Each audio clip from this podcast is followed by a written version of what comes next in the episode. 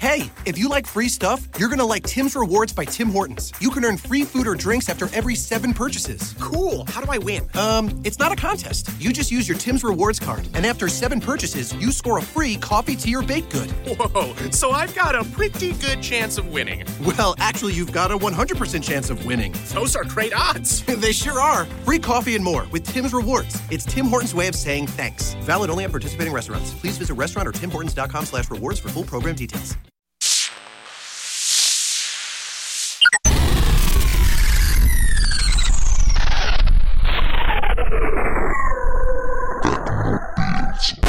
E ciao a tutti, anche se sentite la mia voce non sono soltanto io, ma abbiamo qua, e non, sono, non mi sono ancora presentato, ma chi se ne frega, io sono Alex Racuglia di Tecnopills, ma questa è una puntata del mitico quattrio, che sono i, i, i quattro cavalieri della Pod Calisse, ovvero sia nell'ordine di cui me li indico con la mano.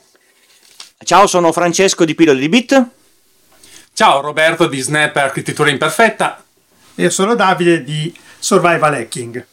Allora, come voi potete ben ascoltare, abbiamo ben tre podcast del glorioso network di Runtime e un altro podcast che arriva fuori per fare fa più numeri di tutti messi insieme.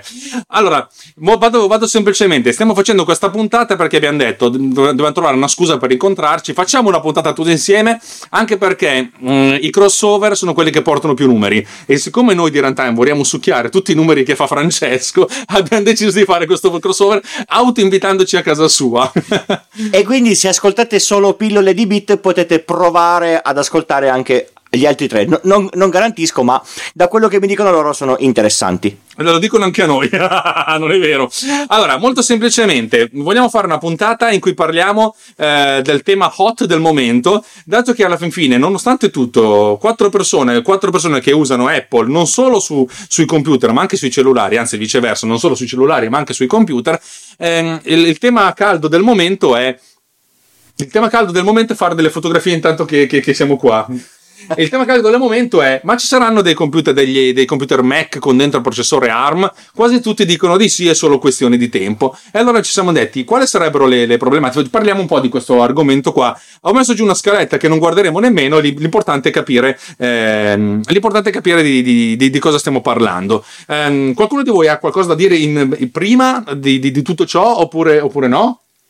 Diciamo che secondo me la parte interessante eh, di questa puntata è per chi ci lavora sotto, perché io sono convinto che per eh, come conosco Apple, a meno che non facciano delle cagate pazzesche, il passaggio ad ARM sarà assolutamente trasparente come è stato quello da PowerPC a Intel, che l'utente medio non sa neanche che cosa è successo sotto alla, alla cover del, del, del computer. Di conseguenza potrebbe essere che tutti quanti voi non sapete di che cosa stiamo parlando e che non sapete che prima, eh, quanti anni fa? 7-8?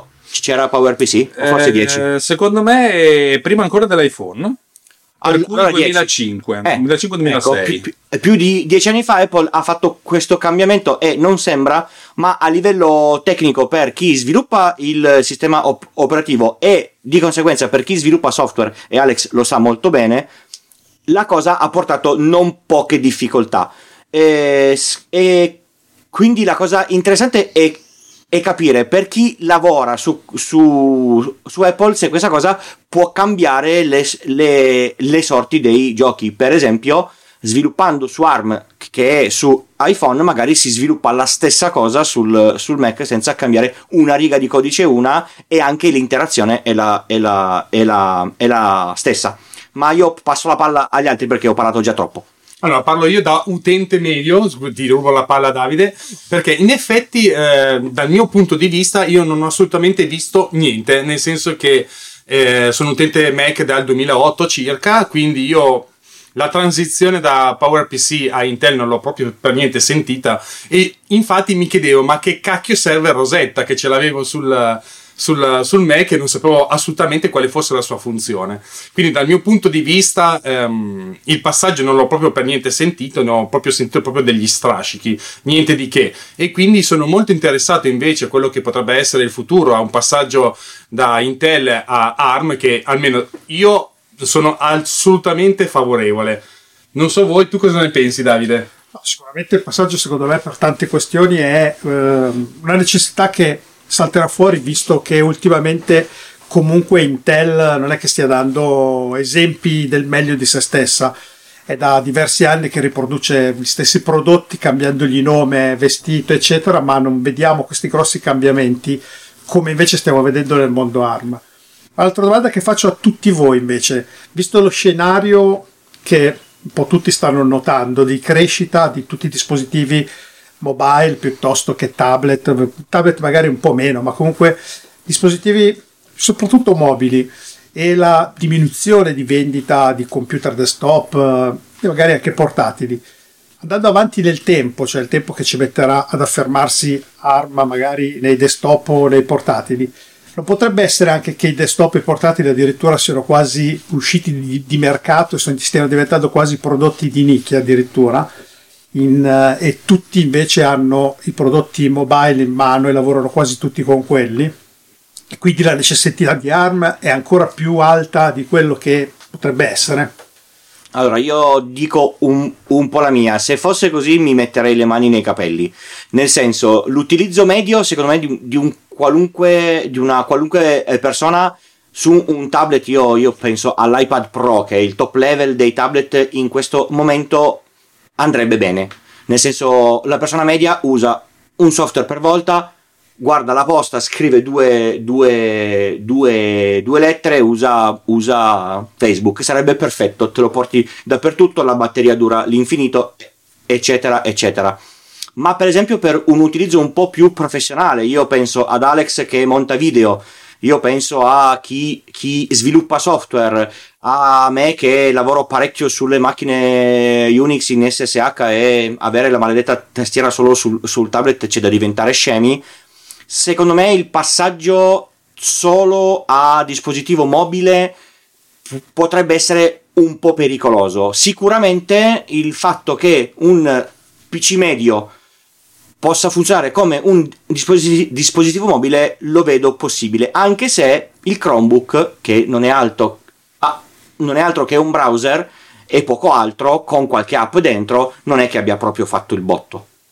No, è vero, però dobbiamo anche pensare alle nuove generazioni. Noi adesso siamo abituati, siamo nati col computer, facciamo tutto col computer e eh, fare qualcos'altro con altri dispositivi ci sembra un pochino difficile, brutto, eccetera. Invece ci sono generazioni che sono nate con dispositivi mobili e tablet e compagnia e il PC è una cosa di contorno che vedono sempre meno utile. Quindi immaginateci anche le nuove generazioni che stanno utilizzando questi dispositivi. È vero che i programmatori piuttosto che i professionisti di un certo tipo lavoreranno con i desktop, però rispetto alla massa mondiale di utilizzatori di questi dispositivi potrebbe risultare che diventano prodotti quasi di nicchia, adesso non voglio dire di nicchia mm, microscopica, però sicuramente i volumi sono, si stanno spostando quasi tutti sui dispositivi mobile eh, di produzione e anche di margine di profitto e le aziende stanno puntando in quella direzione. Questo sempre per il discorso che stiamo valutando adesso, il discorso ARM, quindi la necessità di correre verso questa tecnologia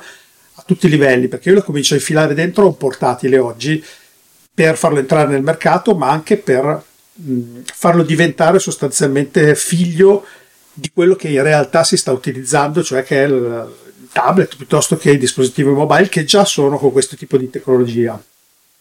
È una cosa un po' forse un po' complicata, però è solo per immaginarsi un po' il futuro, cioè il perché ci stiamo facendo questa domanda oggi è probabilmente perché il futuro sta tendendo in quella direzione.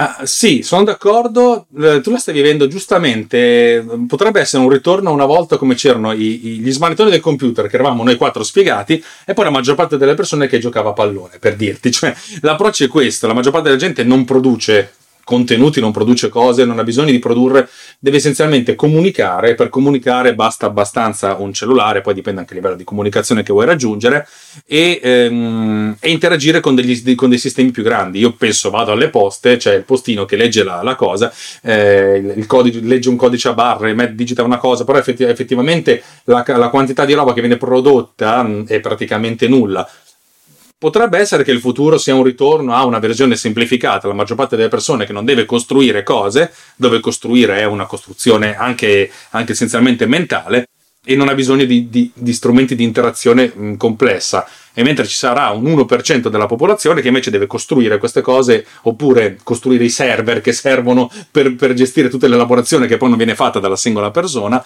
e allora in quel caso lì sì ci sarà questa cosa. La, no- la mia, quello che volevo fare era un'analisi un pochettino più eh, a grandi linee, e per cui faccio una sorta di introduzione sul fatto che appunto tutti i computer, che siano un computer desktop o un computer portatile come potrebbe essere un telefono, hanno essenzialmente un- un'unità di, es- di elaborazione che fa i calcoli, ma più che fa i calcoli ese- esegue delle istruzioni, che si chiama eh, CPU, Central Processing Unit. Eh, nel corso degli ultimi 60 anni si sono viste diverse architetture di, di cose che funzionavano. L'architettura che negli fino a qualche anno fa era, era la, più, la più utilizzata al mondo era l'architettura x86 che era stata sviluppata da, da Intel che aveva avuto origine sin dal processore 8000 del 4004 probabilmente, l'8008, cioè fondamentalmente eh, all'alba del microprocessore si usava quella roba lì, poi è arrivato l'8080 che è stato il primo processore di questa cosa e poi il set di istruzioni è rimasto pressoché inalterato e poi ho scoperto che in realtà tutta la questione del 64 bit Intel non riusciva a svilupparla, l'aveva sviluppata AMD sui processori eh, quelli, quelli concorrenti e poi Intel fondamentalmente gliel'ha copiata per fare dei processori a 64 bit, ma questa è una, una- è una cosa storica. Storicamente i Mac sono nati nel 1984 con i processori eh, Motorola 68000 che erano una classe di processori che andavano per la maggiore, eccetera, eccetera, funzionavano, erano anche de- decisamente più potenti del, dell'8080 e anche dell'8086. E questi processori si sono sviluppati man mano, sono, sono cresciuti fino a quando si è raggiunto la- la loro, eh, il loro limite. E credo nel 90 ero qualcosa. eh, insomma, in, in- IBM, Motorola e Toshiba hanno sviluppato una classe di processori che si chiamava PowerPC che erano proce- processori RISC. E adesso, visto che, abbia- che- che noi abbiamo studiato, chiamerò eh, il buon Davide Gatti a spiegare la differenza tra processori RISC e processori CISC, perché ci servirà. Sì, diciamo, ehm, cercherò di dare una spiegazione molto semplice anche perché non, non- non la so spiegare magari in maniera dettagliata, però eh, RISC sta per Reducted Instruction Set, Eh, praticamente sono dei microprocessori che, hanno, che lavorano con delle istruzioni molto semplici e ne hanno pochissime e vengono eseguiti con cicli macchina ben stabiliti e mh, sono adatti tutti a eh, dispositivi per ehm, bassi consumi e alte prestazioni.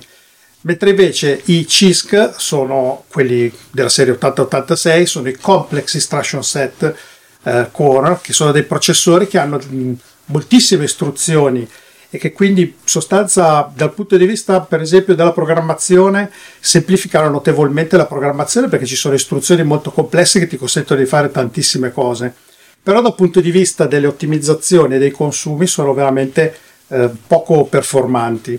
Eh, queste due tecnologie hanno viaggiato sempre molto in parallelo e ognuno ha seguito il suo filone eh, nel tempo.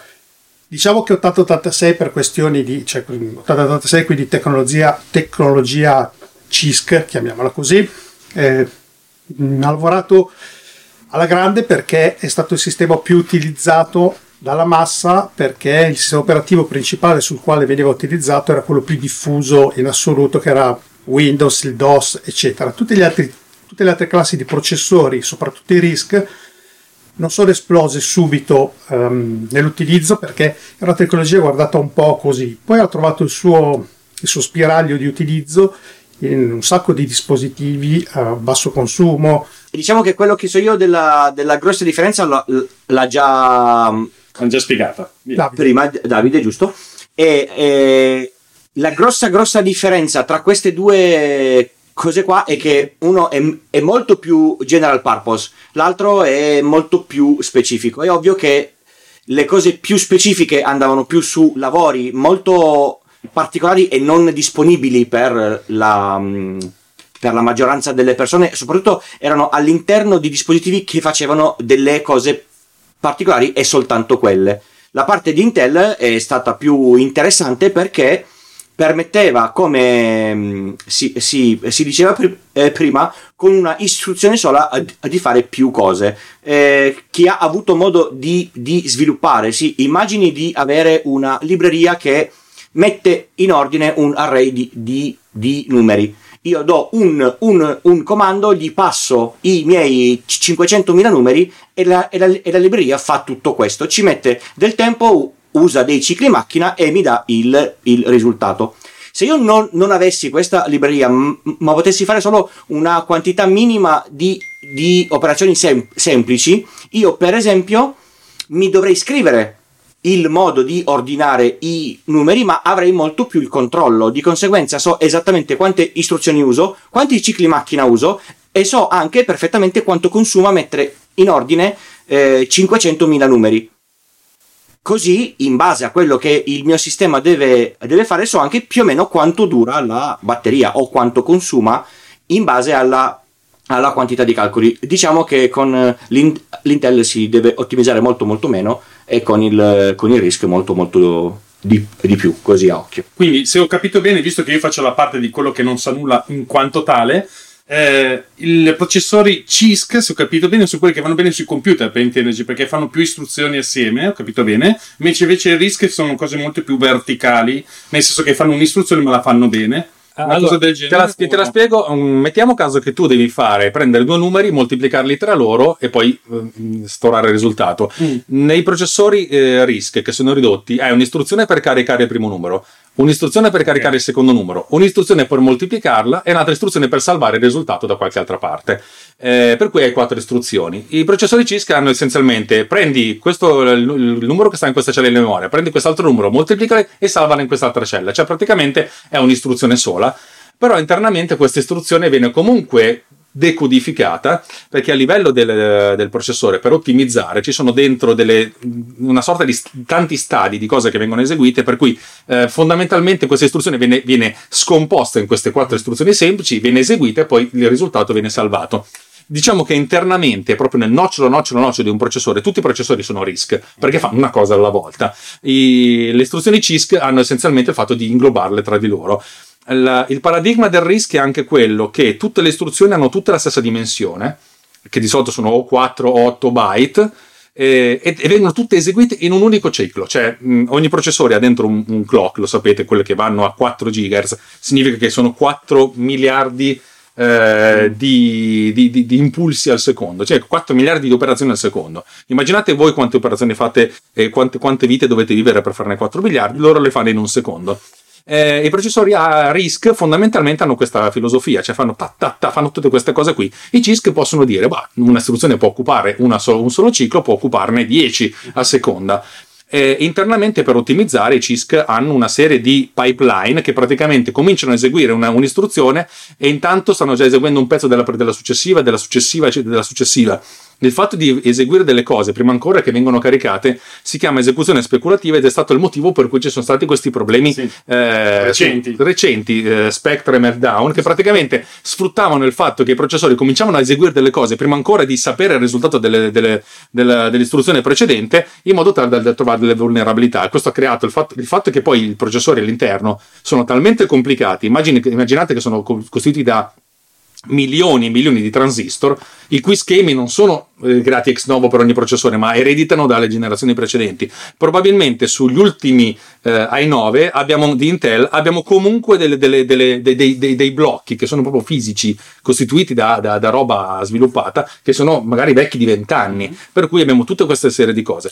Detto questo, negli anni 90, mh, soprattutto grazie al, al periodo del gaming che si era spostato dagli Amiga alle console al PC, i, processori Intel hanno avuto veramente una vagonata di soldi da buttare via in ricerca, per cui sono state sviluppate un sacco di tecnologie eh, all'interno dei processori, aggiungendo un sacco di istruzioni, di set di istruzioni che erano pensati per il mondo multimediale. Pensate alle, alle estensioni MMX, MMX2, eh, cui filo- la cui filosofia era quella di ereditare qualcosa dai processori eh, di elaborazione del segnale, i SIMD, cioè Single Instruction Multiple Data, cioè eh, una, sola, una sola istruzione da eseguire su tanti dati. Tipo, mettiamo caso che volete prendere un elenco di numeri, di mille numeri, moltiplicare tutti per due, invece di prendere il primo numero, moltiplicarlo per due, salvarlo, dici per due. Questi qua, e lui per 2, per 2, per 2, per 2, per 2, per 2. Cioè, questa, poi ovviamente queste cose qui velocizzate e moltiplicate per miliardi permettono di fare elaborazioni molto complesse, tipo le trasformate di Fourier, l'elaborazione tridimensionale, eccetera, eccetera, eccetera.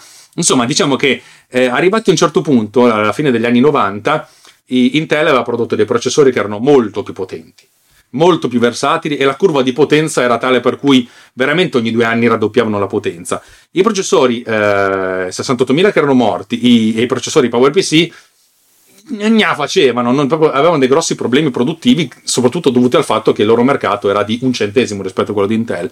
Per cui nel, mil- nel 2004 eh, Apple ha detto: Sapete che c'è? Vaffanculo, PowerPC adesso mettiamo l'Intel. Detta così sembra una cosa ridicola. La realtà è che eh, uno sviluppatore interno di Intel due anni prima. Per suo cazzo personale ha detto: Proviamo a vedere di ricompilare il kernel del sistema operativo per, um, per processori, per gli altri processori, vediamo cosa succede.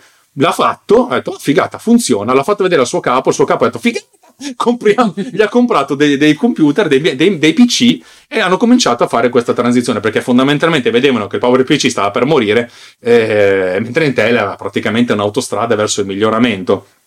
Pensate che in quel periodo eh, tutti, tutti i Mac venivano venduti con due PowerPC in parallelo, mentre gli Intel non gliene fregava un cazzo, loro aumentavano i gigahertz come se fosse, come se fosse niente. Diciamo che eh, a, a un certo punto hanno detto facciamo il, il salto della quaglia. Il transboard della parte kernel, del, del kernel del sistema operativo è stato anche abbastanza semplice perché il kernel di macOS è open source ed è derivato da Unix, per cui tendenzialmente potrebbe girare anche su una lavatrice per, per certi versi. Se lo compili per il processore che ha la, la lavatrice dentro è perfetto. Esatto, per cui hanno fatto questa transizione e devo dire che è stata una transizione relativamente eh, morbida per due motivi. Primo perché per qualche motivo eh, Apple ha assunto dei programmatori bravissimi che hanno, com- hanno scritto un software di conversione che consentiva di utilizzare le vecchie applicazioni col nuovo codice.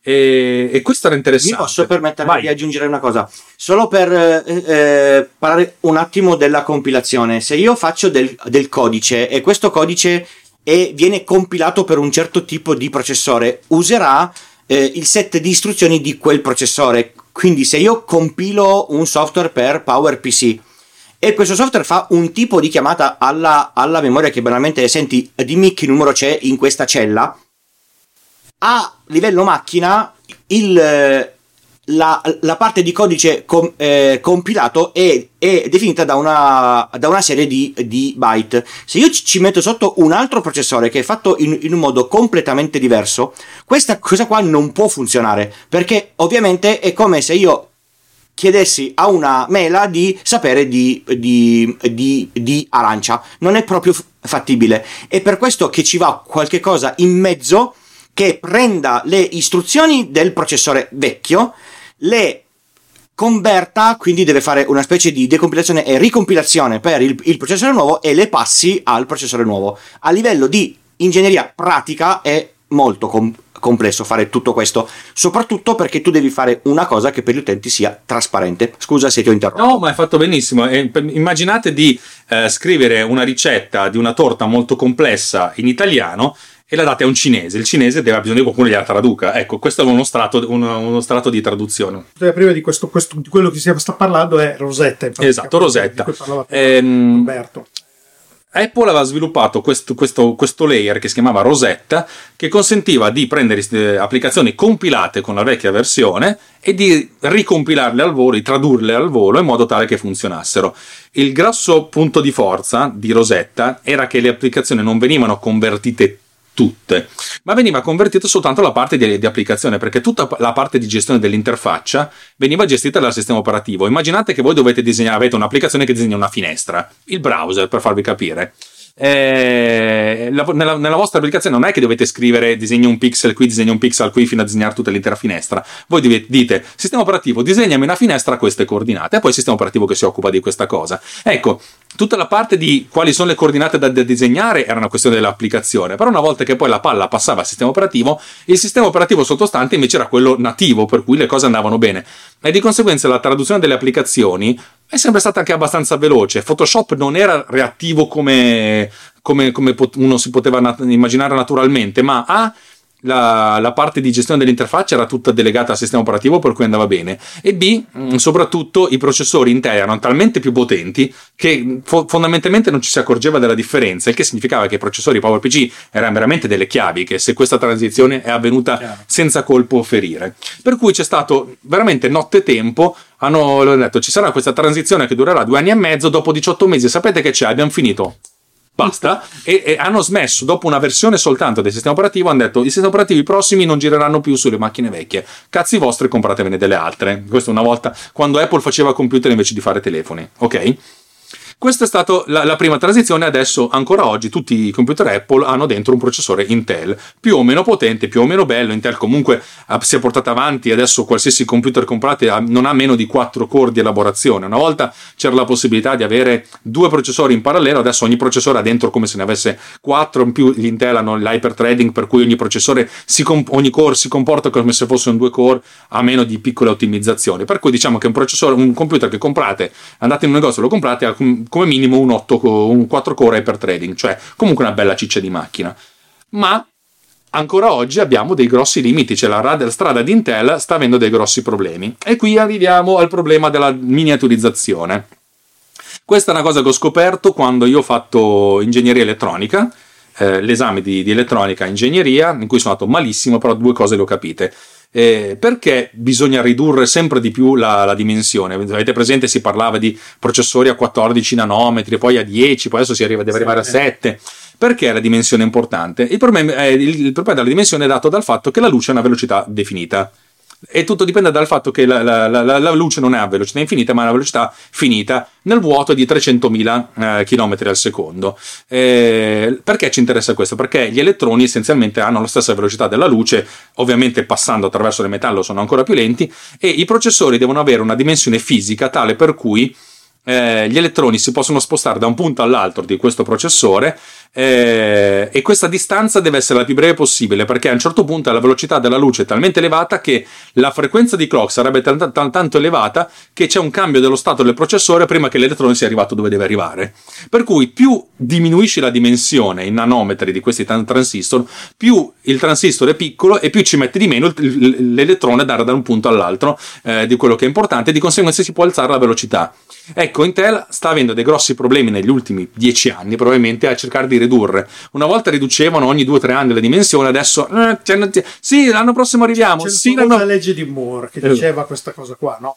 Che diceva che ogni anno circa si poteva raddoppiare la, la capacità qui di ridurre della metà la dimensione in nanometri, poi è diventato ogni un anno e mezzo, ogni due, ogni tre e adesso ci stiamo avvicinando al limite con i 7 nanometri eh, stiamo arrivando, o 5 nanometri stiamo arrivando al limite assoluto del silicio che è il materiale con il quale si realizzano questi semiconduttori silicio oramai sta avendo una densità tale per cui un elettrone sta cominciando, cioè un transistor sta cominciando a diventare tre, sta diventando grosso quanto 5-6 elettroni e quindi sta, cominciando ad avere qualche difficoltà a realizzare più- una dimensione più piccola. Bisognerà fare qualcosa con nuovi materiali. Il mio professore di chimica diceva: quando lavorate a dimensioni di- de- degli fotoni, degli elettroni, è un po' come se per capire quanto va veloce un'automobile gli lanciate addosso un'altra automobile e vedete quanto tempo ci mette a esplodere. Cioè, questa è fondamentalmente la cosa. Cioè, le dimensioni sono talmente piccole che, eh, che qual- anche proprio un, un- un minchiesimo è- è- vi cambia fondamentalmente la, la possibilità di fare una cosa o di non farla. No, aspetta, Alex, però un minchiesimo quanto è lungo? È, è- è corto, è molto corto il minchiesimo. Dipende da- di chi è questo minchiesimo. Ah, perfetto. Oh, Ma sai ok, com'è? ok. Qui non è- la, la legge di Moore è inversa a quello che insomma si- uno si auspica di avere insomma Ok, perfetto. come Stiamo, natura. stiamo desiderando, scusate. Comunque, tornando indietro, volevo soltanto aggiungere due cose. Allora, Intel aveva, diciamo, introdotto questa filosofia da quando ha iniziato ad avere dei problemi, che l'ha chiamata TikTok, che era il suo sviluppo dei, dei processori, cioè faceva un, un grosso eh, sviluppo del processore che era il TOC, diciamo, che eh, aumentava i- gli hertz o i core, e poi c'era un'altra fase di ottimizzazione successiva che eh, cercava di ottimizzare quello che aveva fatto, no? Quindi diciamo che era eh, la versione 1 del processore, poi c'è la versione 1.1 che era la, success- la- la generazione successiva. Adesso Intel si è inventato una cosa del tipo TikTok e poi vado a pescare qualcosa, vedo se tiro su qualcosa essenzialmente. Perché abbiamo visto soprattutto. ehm, mi riallaccio al discorso di Alex per quanto riguarda i core. eh, è vero che attualmente abbiamo processori a 4 core sulla li- lineup Intel, eh, Mac, scusate, ma precedentemente fino all'anno scorso i MacBook Pro 13 pollici avevano un simpatico dual core più i due di hyperthreading. Quindi diciamo che dal punto di vista eh, del Mac, eh, ad esempio io lavoro su un dual core e va benissimo così, nel senso per quello che faccio è sufficiente, però c'è da dire che fino all'anno scorso anche i MacBook Pro non potevano vantare un, 4, un quad core. Tornando indietro, comunque mh, si vede la, l'andamento del, dello sviluppo Intel, si vede che sta, eh, come diceva prima Alex, corsi, negli anni precedenti, dal 1990 in avanti, ha cominciato ad avere un, eh, diciamo, un'espansione che può essere... Eh, che, ver, tendente verso l'alto, invece adesso sta incominciando ad avere un'espansione che si sta un po', la curva si sta un po' appiattendo. E di fatti si vede soprattutto nella generazione che abbiamo avuto, o meglio, ha avuto qualcuno la sfortuna di comprare, che è la generazione dei MacBook Pro del 2016 che se non erro è stata tamponata anche brutalmente della, dal punto di vista della potenza dei processori perché Intel in quella fase stava andando a pesca eh, è stato tamponato eh, direttamente dalla, dalla capacità dei, eh, degli SSD che hanno cominciato a essere saldati e incominciano ad avere delle, de, della velocità di trasferimento dati che andava a sopperire la potenza dei megahertz che mancavano in quella fase a differenza invece di quello che possiamo vedere anche recentemente, soprattutto con gli ultimi benchmark, che i processori ARM invece stanno vivendo quello che era, stato, che era successo a Intel una ventina d'anni fa. Insomma, abbiamo visto dei, dei, degli iPhone che sono partiti dal 3GS che faceva fatica a passare da un'email alla navigazione browser, adesso abbiamo dei iPhone X o 10 o vatte la pesca come hanno deciso di chiamarlo della serie anche S che compete tranquillamente con dei MacBook Pro degli anni 2018 quindi a questo punto possiamo dire mh, mm, con, i, con, i, numeri alla mano che in questo momento Intel e ARM insomma se la giocano. Io volevo fare solo una, una cosa poi dopo vi lascio parlare eh, negli ultimi dieci anni gran parte dell'elaborazione si è spostata dall'unità di elaborazione centrale, soprattutto per i computer, alla scheda grafica. Questo perché sempre nel mondo gaming ci sono stati grandissimi investimenti, senza poi considerare il mondo della, del mining, eh, per cui fondamentalmente la, la, il vero nocciolo di elaborazione, cioè quello che serve per poi creare contenuti complessi, come potrebbe essere l'audio, il video, eccetera, eccetera, eh, questa cosa viene elaborata con dei processori di un altro tipo, che sono quelli delle schede, delle schede grafiche, che invece in parallelo hanno centinaia di unità di elaborazione eh, messa, messa a disposizione. Per cui fondamentalmente un computer che noi compriamo a oggi ha dentro un processore centrale che fa tutto. E poi c'è la scheda grafica che fa tutto quello che poi serve per visualizzare, viene visualizzato dal, dall'utente finale. Però detto questo, comunque Intel sta mostrando la corda. Posso aggiungere vai, una, vai. Una, una, cosa io? Allora, volevo solo eh, dare un altro limite che ha Intel. Intel deve, continua a fare CPU che sono compatibili con l'8080 e questa cosa crea delle enormi difficoltà nello sviluppo dell'hardware perché deve essere eh, retrocom- retrocompatibile per un sacco di buoni motivi. L'evoluzione delle GPU è stata così forte, così potente perché loro non avevano bisogno di far girare sempre qualunque, ehm, qualunque tipo di applicazione svilupp- sviluppata per quel tipo di CPU. Loro cambiano l'architettura perché quella di, quella di nuova va meglio, cambiano le api e funziona tutto. Quindi Intel da questo punto di, di vista è sempre stata cas- eh, castrata, cioè è come se io volessi fare una macchina che va molto molto forte, ma sempre sullo stesso telaio della Fiat Panda 30 degli anni 80. Più forte di tanto non può andare, a meno che io non, non faccia delle invenzioni particolari. È ovvio che se ho la possibilità di spostarmi di telaio e spostarmi su una macchina da Formula 1 che ogni anno cambia telaio per migliorare le sue performance, è molto più, più facile a livello, a livello, hardware sviluppare delle, delle, cose più performanti. Secondo me Intel sta pagando parecchio questa, questa, questa cosa qua. Ho, ho chiuso, scusate l'ennesima interruzione. No, no, vai tranquillo, cioè, vai. Sì, sì, no, Intel corretto quello che dice, purtroppo il fardello di Intel è quello che c'è tutta la, la, situazione legacy del passato che si deve portare dietro e non c'è verso di liberarsene perché eh, purtroppo deve essere retrocompatibile con uh, tutto l'universo del software che c'è in giro e, e, di computer, versioni di tutto, perché ricordiamoci che eh, a differenza di Apple eh, il suo hardware che gira su, comunque su microprocessori Intel gira su hardware particolarmente ridotti a una quantità che si possono contare facilmente, mentre invece sempre computer come processori Intel dove ci girano sopra sistemi operativi di tipo Windows girano su hardware completamente differenti di quantità come per dire disomogeneità totale e c'è gente che fa girare applicativi di vent'anni fa o applicativi di, di, di, oggi e devono continuare a funzionare e questi hardware devono continuare a garantire il funzionamento. Almeno questo è quello che Intel vuole promette alle, sue persone perché non si, non si, avrà delle difficoltà a dire abbiamo fatto un nuovo processore che però fa girare solo le applicazioni e i sistemi operativi di, da, dal 2018 in poi tutto il resto tanti saluti Ecco, un giorno magari dovrebbe anche pensarci Intel perché così toglie metà della fuffa che c'è dentro i processori e magari riesce a fare qualcosa di più eh, imponente. Sempre ricollegandoci comunque ai nanometri, eh, Intel quest'anno ha fallito l'obiettivo dei, 7, dei 10 nanometri. Ha fatto i processori di nona generazione che sono appena usciti, che hanno la stessa dimensione, sono sempre da 14, mi sembra, no, 17. Cos'erano? 14 nanometri e doveva portarsi a 7, quindi dimezzare. Dimezzare nanometri vuol dire produrre un processore che fa la stessa identica cosa in metà della, dello spazio.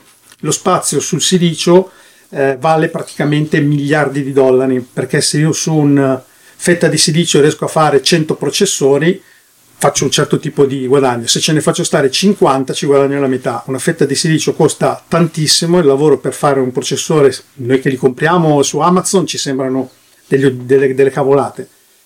Ma fare mm, dei processori è abbastanza complesso e ridurre della metà la dimensione, a parte aumentare le prestazioni, la velocità e poi ci sono un sacco di altre cose, di tantissimi vantaggi che ci sono nel ridurre la tecnologia, ci sono anche poi degli svantaggi, eh? però eh, il vantaggio principale che diceva Alex prima sul discorso della velocità eh, è, è, praticamente il primo, il primo goal che si fa, il primo obiettivo, il secondo è i consumi, perché si dimezzano anche i consumi, oltre ad aumentare la velocità, si raddoppia lo spazio, che vuol dire, possono voler dire due cose. O faccio un processore che va al doppio, perché ce ne faccio stare due al posto di uno, quindi io ho ridotto, ho fatto nella, per fare un chip si fa attraverso la litografia, praticamente come fare una fotografia. Io ho una, un pezzo di silicio sensibilizzato, ci, faccio, ci metto sopra una pellicola con la quale ci stampo, ci impressiono questo. Adesso sto semplificando tantissimo, è giusto per farvi capire. Ecco, se io trovo il modo di dimezzarlo, io sempre con lo stesso processo eh, ci faccio stare due cose dove prima ce ne stavano una. Per me vuol dire Intel fare un processore con due core quando fino a ieri riuscivo a farcene stare uno solo, praticamente semplicemente perché ho trovato il modo di fare una fotografia con più risoluzione. Ve la sto proprio semplificando, non è proprio così. Però all'incirca questi sono i vantaggi che si hanno e lo stesso vale anche per le GPU, cioè le chip grafici. Anche lì se si cambia tecnologia, se prima riuscivo a farci stare dentro 6 eh, miliardi di transistor, dimezzando eh, i nanometri ce ne stanno dentro, do, ce ne stanno dentro il doppio di transistor, che vuol dire eh, faccio una scheda grafica con la doppia potenza, occupando lo stesso spazio di silicio e quindi mi costa uguale perché il costo poi di un chip è i, i, i millimetri quadrati che occupo di silicio. Quello è il costo. È come fosse un foglio di carta dove io se ci faccio stare una sola fotografia, quel foglio di carta costa 100 e io ne vendo uno e vale 100 e fa solo una fotografia. Ma se riesco a farci stare 20 fotografie e le riesco a vendere 20 fotografie, io con lo stesso pezzo di, di carta iniziale, eh, dallo stesso costo, riesco a vendere 20 prodotti al posto che uno solo. E quindi, ehm, diciamo, eh, l'importanza dei nanometri per quello che mi ero ricollegato ehm, è anche questo, non, solo, non, non c'è solo il vantaggio della velocità, ma il vantaggio anche del, soprattutto i consumi, perché adesso sono i consumi quelli che ehm, ci, ci stanno dando più problemi perché il mercato si sta spostando molto sul discorso mobile o comunque su anche portatili che devono andare perché se tu ci metti un processore di nona generazione Intel su un portatile con una batteria che c'è dentro magari va a tre ore perché consuma un sacco di watt. La tecnologia ARM che fa uso del, diciamo, dello stesso tipo di silicio eh, della stessa occupazione e della stessa frequenza di lavoro consumano praticamente la metà per tutta una questione di tecnologia. Comunque sia, eh, questa era l'importanza, una parte dell'importanza del discorso dei nanometri, che era uno degli argomenti che ci eravamo segnati.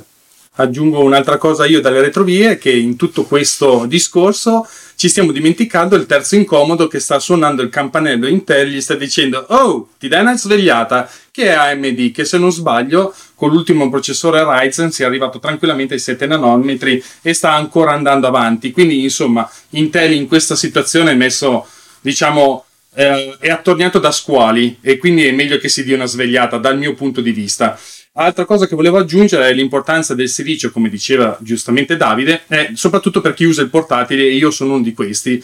Eh, la differenza che vedo spesso tra me e i miei colleghi che non usano il Mac è appunto l'ottimizzazione che ha il sistema operativo e, il, e la macchina nel riuscire a uh, sfruttare un certo tipo di processore per più tempo vedo altri colleghi che dopo tre ore devono incominciare a cercare la presa, mentre io posso andare avanti ancora tranquillamente a parità di carico di utilizzo, posso ancora andare avanti almeno tra le due e le tre ore in scioltezza. Quindi questo cosa vuol dire? Che se tu non hai questa presa, eh, la differenza tra me e il mio, il mio collega che non usa la stessa macchina è essenzialmente che io riesco in quelle tre ore a fare il lavoro fatto mentre lui si deve fermare e cercare una presa, che non è una cosa di poco conto, perché se pensate che il professionista viene pagato ad ore e il, meno tempo ci metto a fare il lavoro anche quando sono fuori, è una cosa decisamente forte. E quindi eh, ben venga processori come quelli di ARM che permettono di avere un'esperienza e soprattutto una, un abbattimento del, eh, del come si può dire, del consumo della batteria. Mettiamola così, se un utente normale dovesse andare a decidere, senti ma che computer mi compro? e tra le caratteristiche c'è uno che dura 4 ore in batteria e l'altro che ne dura 8, 9, 10, se è un portatile eh, secondo me va sulle 8, 9, 10, cioè ormai la durata della batteria è la spada di, da- di, di Damocle che abbiamo tutti nel telefono nel portatile, in qualunque cosa, nel, nell'orologio, cioè ormai siamo diventati schiavi del, del caricabatterie e di una presa elettrica. Diciamo che se un processore va bene e consuma meno, eh, le persone sono più portate a comprarlo. Aggiungo un aneddoto sulla questione velocità della luce. Eh, è un problema anche in ambiti un po' più grandi. Pensate che stanno facendo dei data center vicino ai siti dove ci sono le borse quindi, tipo a New York hanno fatto dei data, center attaccati al, alla, alla borsa di New York perché il tempo di transazione deve essere certo. Ormai ci sono dei sistemi che devono garantire la risposta della transazione in determinati millisecondi, tipo 25-27 e la velocità della luce in questo caso fa la, fa la, differenza. Se tu metti un data center troppo lontano non ci stai dietro e se uno gioca in, in, in, eh, in borsa su cifre di molti decimali arrivare 30 millisecondi dopo significa perdere una, una, una marea di soldi. Quindi è importante sapere che davvero la velocità della, della, della, della luce non è infinita e ormai dobbiamo farci conto. Aggiungo un ulteriore aneddoto alla velocità della luce che non avevo mai considerato, ultimamente ho fatto una lettura e ho scoperto pure questa, eh, che è la tensione di alimentazione del core dei microprocessori, che tutti dicono, vabbè, perché mm, lo mettiamo un volte 4, un volte 5, 3, 2, 7, no? Che, che cosa sono questi numeri? Questi numeri in realtà adesso li, li affrontiamo in maniera molto semplificata una volta tutto funzionava 5 volte, poi è passato a 3,3, poi a 3, poi a 2. Adesso i core viaggiano sull'1,4. Ci sono dei limiti definiti dalla, dalla tecnologia, che sono il silicio, eccetera. Però qual è il vantaggio di questa tensione che varia? Perché quando vado a fare del, come si chiama quando vado a taroccare le CPU mi, mi sfugge il nome overclocking overclocking vado a abbassare di qualche millivolt la tensione del core che cosa mai potrebbe causare questo in realtà è sempre questione di velocità della luce i microprocessori lavorano a stati logici dove all'interno circolano queste tensioni che stabiliscono che una tensione pari a 0 volt magari vale 0 e una tensione di 1,4 che è quella del core valga 1. Bene, se noi mettiamo i limiti tra 0 e 1 volt e 4, la velocità della luce impiega un certo tempo arrivare da 0 a 1,4 volt.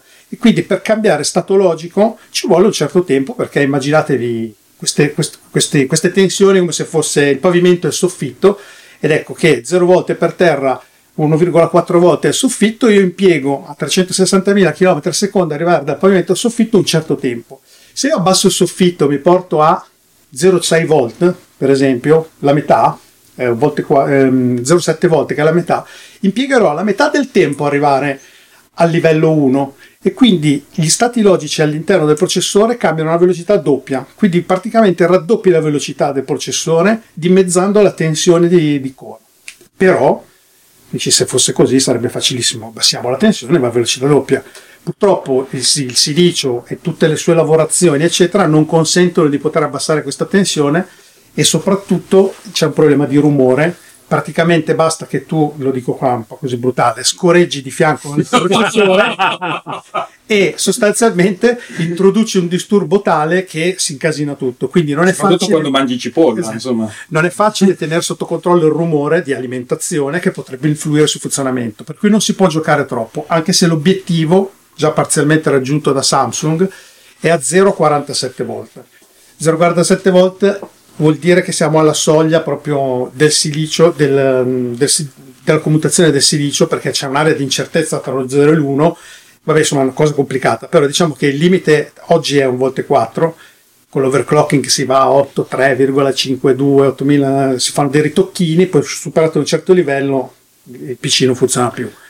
Ehm, però con le nuove tecnologie che stanno studiando e parlando di altri materiali come il grafene e compagnia bella, si raggiungeranno riduzioni ancora più elevate. Sono riusciti a fare un transistor da un nanometro in questo momento e tensione di lavoro sugli 0,3 volt. Tutto questo nel futuro, si parla del 2020, 2030, 2040, eh, si avranno processori che consumeranno un centesimo rispetto a oggi e andranno 100 volte più veloci. Chiudo questa parentesi. Quindi un nanometro il transistor è composto da tre atomi, basta. cioè, non, non- non- non penso che ci stiano più atomi dentro. Siamo qua al limite della, della- veramente della, della fisica. Sì. A livelli di fisica quantistica, adesso intanto che Davide cerca le informazioni, è un po' come pensare di prendere appunti su, un- su un blocco notes con una penna stilografica alta 6 metri. Cioè, capite che è difficile pensare a essere precisi con una cosa del genere. Per cui siamo arrivati a livelli in cui si sfruttano anche le imperfezioni della fisica. Proprio per avere un'idea di cosa vuol dire 14 nanometri, basti considerare che il virus dell'HIV è grande circa 120 nanometri, un eritrocito umano circa eh, 6.000-8.000 nanometri, un capello quasi 80.000 nanometri. Cioè, è, pi- è piccolina, è piccolina questo cazzo di nanometro. Vabbè, hanno- Vabbè, allora adesso arriviamo al punto, nel senso, eh, Apple è abbastanza chiaro che lo vuole fare. Non ci sono prove, mentre una volta si dice, beh, abbiamo visto un benchmark in giro che si vede che un processore fa-". In questo caso nessuno ha una prova. Dice, Io dico quasi perché ricorda che comunque sui MacBook eh, c'è il processore T2 che è un processore ARM, quindi in qualche modo il sistema operativo sta dialogando con quel processore, quindi prove proprio, dico non ci sono prove concrete, ma lì comincia già a suonare un No, allora, allora faccio scusa, l'ultima cosa. La cosa fondamentale è che Apple ha detto, quando ha iniziato a fare telefoni, ha detto, ha utilizzato processori ARM. ARM sviluppa processori RISC da- dagli anni 80 probabilmente. Sì, Però L'ARM 32 l'Arcomedes era una roba del genere, degli anni 80. Fondamentalmente hanno iniziato a fare questa cosa qua e per sviluppare le applicazioni per il telefono hanno sviluppato un cross compilatore. Il cross compilatore è una cosa interessante, significa eh, avere un programma che svi- crea le applicazioni per un particolare processore, per una particolare architettura, però usando una- un'altra architettura. Un po' come dire, eh, utilizziamo un- uno strumento per creare delle cose che funzioneranno su un altro strumento incompatibile. Ehm, questo esiste da, da quando hanno iniziato a pensarlo l'iPhone, hanno iniziato a sviluppare il sistema operativo. La maggior parte del sistema operativo eh, di Apple, mh, allora si stava parlando di macOS, eh, buona parte di questo sistema operativo è open source, si chiama Darwin, lo trovate anche sul loro sito. Hanno cominciato a convertire questo sistema operativo eh, dalla- in modo tale da poter essere eseguito in maniera ridotta su questi, su questi processori. Questa cosa significa che oggi tutto quello che fa il sistema operativo, a parte la memoria virtuale, è gestita in maniera parallela. Cioè, voi scrivete una, una, una libreria, voi scrivete del codice che deve girare su Mac, che fa delle cose che non hanno a che vedere con l'interfaccia, voi prendete questo codice, lo ricompilate proprio cambiando pulsante e questa roba funziona perfettamente su un telefono. L'unica cosa non dir niente, è proprio l'interfaccia utente che invece è sviluppata eh, in modi completamente di- differenti. Dicevo, il grosso limite è la questione della, della memoria virtuale. Eh, macOS che è derivazione Unix, eh, fondamentalmente ha una memoria virtuale gestita dal sistema operativo eccezionale. In pratica voi dite al sistema operativo, sistema operativo dammi tutto lo, cambi quello spazio, cioè, il sistema operativo ve lo dà. Su, eh, su iOS non funziona così. iOS non ha la memoria virtuale, sei tu programmatore che ti devi gestire la memoria che hai. Tu dicevi, mi dai 10 megabyte? Sì, mi dai 10 megabyte? Sì, 10 megabyte dice no, l'arrangi, vaffanculo e ti, ti pianta. Per cui dovete anche ben, ben sapere. Però questa è fondamentalmente la prima grande, la prima grande differenza. Detto questo, tutti dicono: ma perché allora Apple non sviluppa velocemente, visto che il sistema operativo se l'ha sviluppato lui, eccetera, eccetera? Hanno fatto un cross compilatore eh, che, eh, che, funziona non solo, ma c'è già il compilatore inverso. Cioè, voi quando sviluppate un'applicazione per, per iPhone, potete lanciarla in emulatore, l'emulatore funziona perfettamente e vedete un, un prodotto ARM emulato con, uh, con, Intel. Perché non si può fare il contrario? Eh, il problema perché non si può fare il contrario è che le applicazioni e i sistemi operativi sono degli oggetti enormi, composti da decine di milioni di linee di codice, ma soprattutto da centinaia, se non migliaia, di librerie sviluppate esternamente. Questo significa che mh, mm, è praticamente impossibile avere un prodotto software sviluppato monoliticamente da un'unica entità. Cioè, se voi vi scrivete un programmino per fare la lista della spesa, magari probabilmente riuscite a farvelo anche da soli. Però non appena dite, ma invece di utilizzare utilizziamo questa libreria che ha sviluppato qualcun altro, che magari può anche essere open source, eccetera, eccetera, eccetera. Allora a questo punto voi avete una dipendenza. Nel senso che per, per, per cambiare questa applicazione, portarla da dove, da dove ce l'avete sul nuovo sistema, non, do, non solo dovete ricompilarle, quello potrebbe essere una cosa semplicissima, ma dovete aspettare che chi ha sviluppato questa libreria faccia la versione nuova compila- ricompilata. E magari questa libreria non esiste più, chi l'ha sviluppata non, non, non c'è più. Pensate che quando è uscito Flash, eh, Flash hanno fatto la, la, la, versione su PowerPC, eccetera, eccetera, poi l'hanno portata su Intel e da Flash comunque derivavano un sacco di altre tecnologie, per esempio Director di, di Macromedia. Mm. A un certo punto hanno detto dobbiamo fare la versione eh, necessariamente a 64 bit di Director, perfetto, andiamo a ricompilare tutto. Ci sono queste 80 librerie. C'era una libreria di Flash che era stata sviluppata da non si sa chi, ed era stata abbandonata. Cioè, questa cosa funzionava sui 32 bit, sui 64 bit no. Cioè, nessuno, nessuno sapeva chi l'avrebbe funzionato, cioè non c'era il codice. Era un oggetto che lì che funzionava, ma nessuno avrebbe potuto riaprirla e ricostruirla. Cosa significa? Che Macromedia Director è fallito, cioè da un giorno con l'altro ha detto end of line, questo prodotto qui non esiste più perché non abbiamo modo di rintracciare chi cazzo ha sviluppato questa cosa. Questo significa che un sistema operativo, immagin- è, che è una cosa molto più complessa, deve far sì che tutte le librerie che girano devono essere ricompilate, vuol dire che tutti devono, devono rifare le cose di tutti potrebbe anche esserci che c'è una libreria che dipende da un'altra libreria che dipende dalla prima libreria, per cui dovrebbe, cioè, è una sorta di gioco di incastro. Chi fa prima, chi fa quell'altro, per cui la riscrittura di un sistema operativo è una cosa che si può dire sì, ma non è proprio una cosa che si fa in 5 minuti. Eh, ed è il motivo per cui secondo me a oggi ancora non è successo e comunque non sarà una cosa che ci metteremo poco a fare. Ma scusa, col, col discorso Rosetta invece, questo, questo, questo, discorso vale anche per quando, quando si è fatto il passaggio tra PowerPC e Intel ci sono riusciti e mi sembra abbastanza bene. Perché hai nutri questi dubbi su questo passaggio ulteriore? No, non nutro dei dubbi, lo faranno in un modo o nell'altro. Dico, questo è un grosso dubbio eh, per la scrittura, del, del, per la riscrittura totale del sistema. Pensate perché adesso è così e negli ultimi quattro anni Apple ha tagliato via decine di tecnologie che prima funzionavano da, da ab origine. QuickTime non esiste più, nonostante voi avete sul, sul Mac, chi voi, ha il Mac il QuickTime Player, di QuickTime ha mantenuto solo il nome. Apple ha detto QuickTime basta, non lo sviluppiamo più, è una tecnologia vecchia, ha 25 anni, eccetera, eccetera. Adesso c'è una nuova libreria che si chiama AV Foundation, che gira è identico, le chiamate sono identiche per Mac e per iOS. Voi potete scrivere un player che faccia tutto, a parte il disegno della finestra in cui viene disegnato, che gira, nella, che ha lo stesso numero di chiamate, lo stesso linea di codice per iPad, per, per iPhone e per Mac.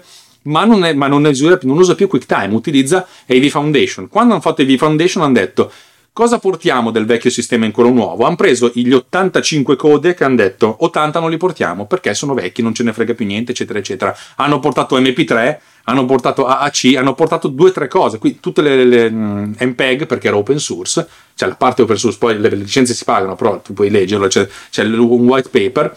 Tutto il resto no, tutto quello che c'era prima, no? E tutti, tutti i filmati realizzati con QuickTime di, di fino a 5-6 anni fa, basta, non, non- non girano più, hanno deciso, non, non va più bene, non ce ne frega più, più un cazzo, ed è stato, ed è stato questo. Eh, ogni anno Apple prende dei delle robe vecchie, dice non le portiamo più, non ci interessa più. Per cui, ripeto, anche se ci sono delle cose vecchie, molto spesso Apple ha dovuto tagliare via il passato per fare eh, la compatibil- compatibilità col futuro. E la transizione comunque prevederà un sacco di tagli del genere, di roba che non funzionano più. Voi non lo sapete, ma tutta la componente audio di Apple, che è una delle cose più difficili da gestire, nessuno lo sa, ma la- l'audio è una cosa complicatissima.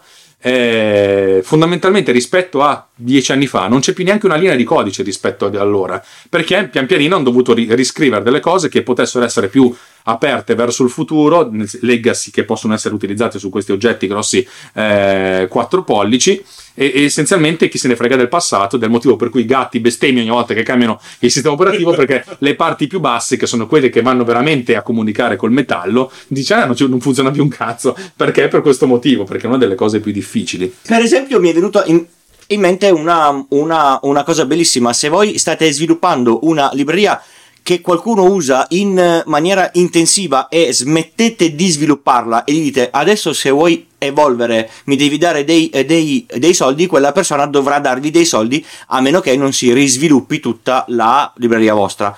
E purtroppo è quello che capita praticamente ormai ovunque con il software. Nel senso che se vi appoggiate a delle librerie, e lo fanno tutti, E vi appoggiate giustamente lo fanno tutti. Cioè io, io lo posso dire anche a, a livello di chi sviluppa sui microcontrollori, tutti quanti usano delle librerie. Io non, non so come funziona il controller del display OLED 48x48 che uso sulle, sulle, sulle mie SP8266. Io ho delle librerie che scarico e che di- dico loro scrivi un punto in queste coordinate. Se a un certo punto qualcuno cambia il controller di questi dis- display e nessuno aggiorna la, la libreria, per me diventa impossibile lavorare con, con i, con i- con i controller nuovi. E a livello di sistema operativo queste cose capitano, anche Alex eh, nel suo podcast più e più volte ci ha detto ah caspita io usavo quella li- libreria lì, adesso che sono cambiate eh, queste cose non, fu- non funziona più, più niente. Oppure... aggiungere bestemmia Ecco, caso. perfetto. Oppure quando eh, eh, hanno aggiornato le API di, eh, di Telegram o aggiornato la, la libreria delle API di Telegram e il maledetto sviluppatore ha cambiato la modalità con cui venivano chiesti i messaggi ai server Telegram. Ho dovuto ri- riscrivere metà del, del mio, del, mio, del mio codice. Insomma, siamo tutti molto dipendenti dalle li- librerie e forse non ci facciamo neanche tanto tanto caso. Ma il fatto che un- un'azienda come Adobe abbia lasciato da parte un programma intero per una libreria mancante spiega quanto quest- queste siano importantissime. Forse ho divagato un po'.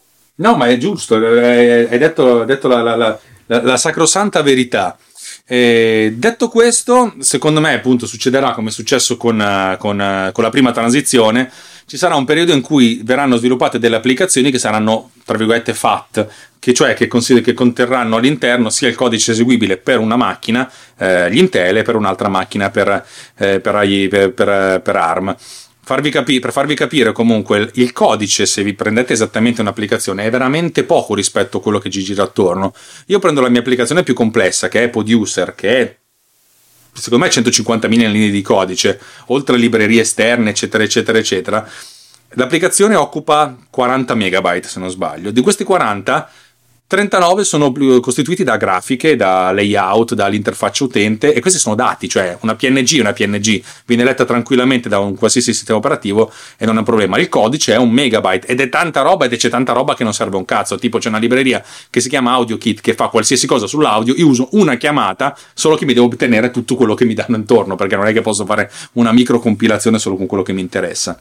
Eh, per cui ripeto, il, il fatto di avere applicazioni cicce non cambierà nulla. Eh, le applicazioni oggi occupano 3 GB, di questi 3 GB, 2 GB e 99,99 sono pieni, sono grafica, sono, sono layout cose, sono, sono asset di, di vario tipo. Eh, la parte di codice sarà la cosa minimale e non ci sarà nessun guadagno da averne grossa o non grossa. Uno potrebbe metterci codice PowerPC per dirvi e non, e non cambierebbe niente per quanto sono grosse le, le applicazioni.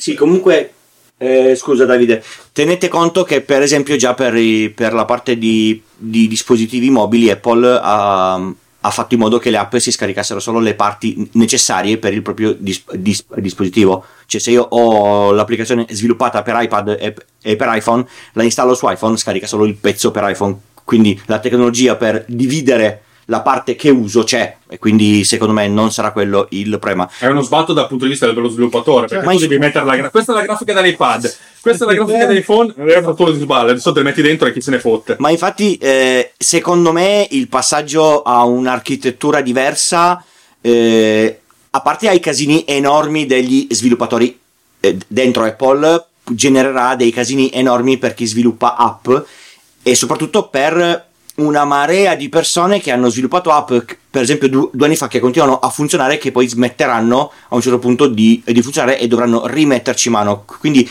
per chi sviluppa il passaggio di, di architettura è veramente veramente pesante se- secondo me perché non si tratta solo di ah vabbè eh, lo, lo compilo per Intel e lo, e lo- e- e lo compilo per ARM magari poi per ARM c'è qualcosa che non funziona c'è, c'è la, c'è la libreria che non è stata compilata per ARM e non tutto è open source un passaggio di questo tipo in un ambiente Linux sarebbe molto più semplice perché praticamente semplice tra virgolette io mi scarico il, codice sorgente di tutte le mie librerie e me le compilo per l'architettura che, che, che- che voglio io.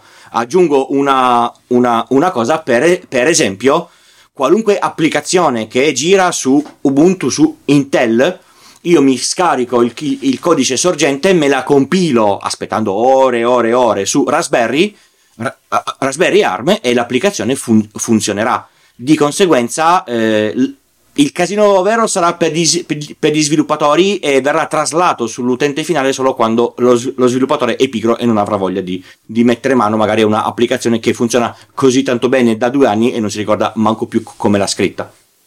Sì, è vero, anche se possiamo dire che per Apple la cosa sarà più semplice, cioè più semplice rispetto ai competitor che possono che sar- potrebbe essere Microsoft, diciamo.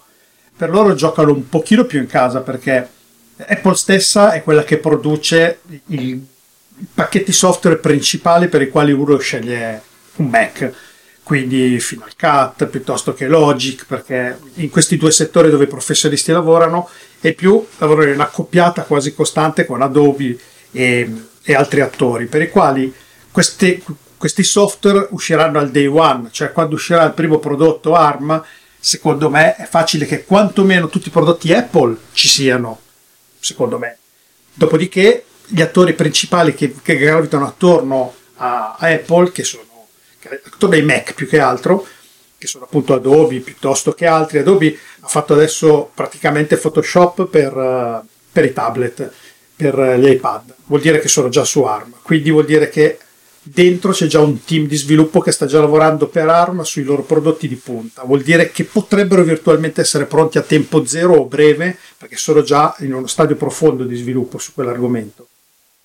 Rimangono fuori i piccoli produttori, i piccoli softwareisti che dovranno farsi un culo così, ma che sono eh, poi quel ribasuglio del 5% di software per la quale la gente è interessata. Perché io compro un Mac, io personalmente, come quasi tutti voi, eh, Alex lo compra perché ci gira Final Cut più altre 7-8 applicazioni Adobe con le quali lui lavora come professionista eh, perché lavora nel campo eh, dei media c'è chi lavora in uno studio di registrazione e ci sta la Logic più i suoi plugin quindi ci saranno poi al limite le aziende che fanno i plugin che dovranno farsi un po' il mazzo Quelli tanto mazzo, cioè loro, loro bestemmieranno come dei, dei pazzi. però eh, i plugin per uno studio di registrazione hanno un valore talmente elevato perché il plugin più scassato, sensato, costa delle centinaia di dollari, per cui quelli hanno un business che vale, perché poi invece c'è poi il poverino che fa il software da 4,99 euro che si deve fare un culo di tutti i colori per la sua applicazione da 4,99 euro potrebbe anche dire, sai che ti dico?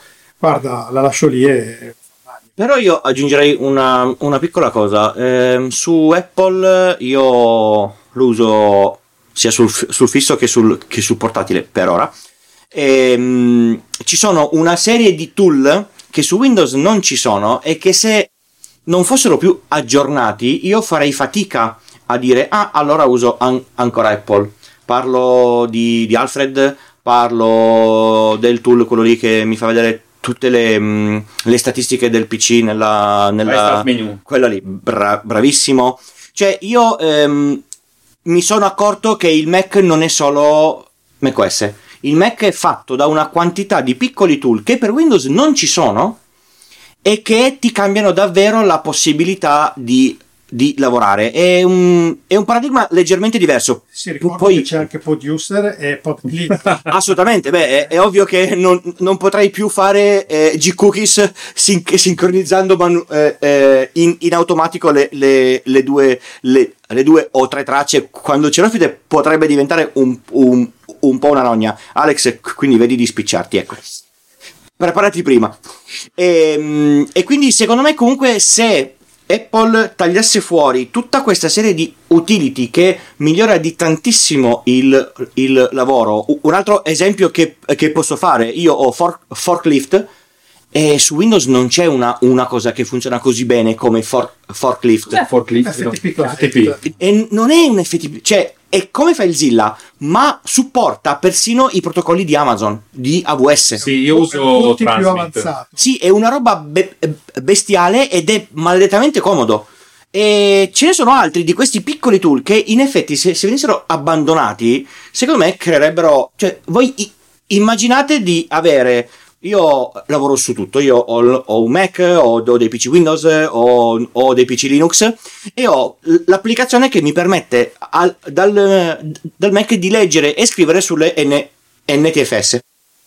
Tu pensa se smettessero di usare quella? Io avrei enormi casini a eh, condividere chi- chiavette USB e, e, e dischi tra una macchina e l'altra. Sì, è Per vero- esempio. È vero che comunque Paragon, che è una di quelle che fa questo, io ho quella lì.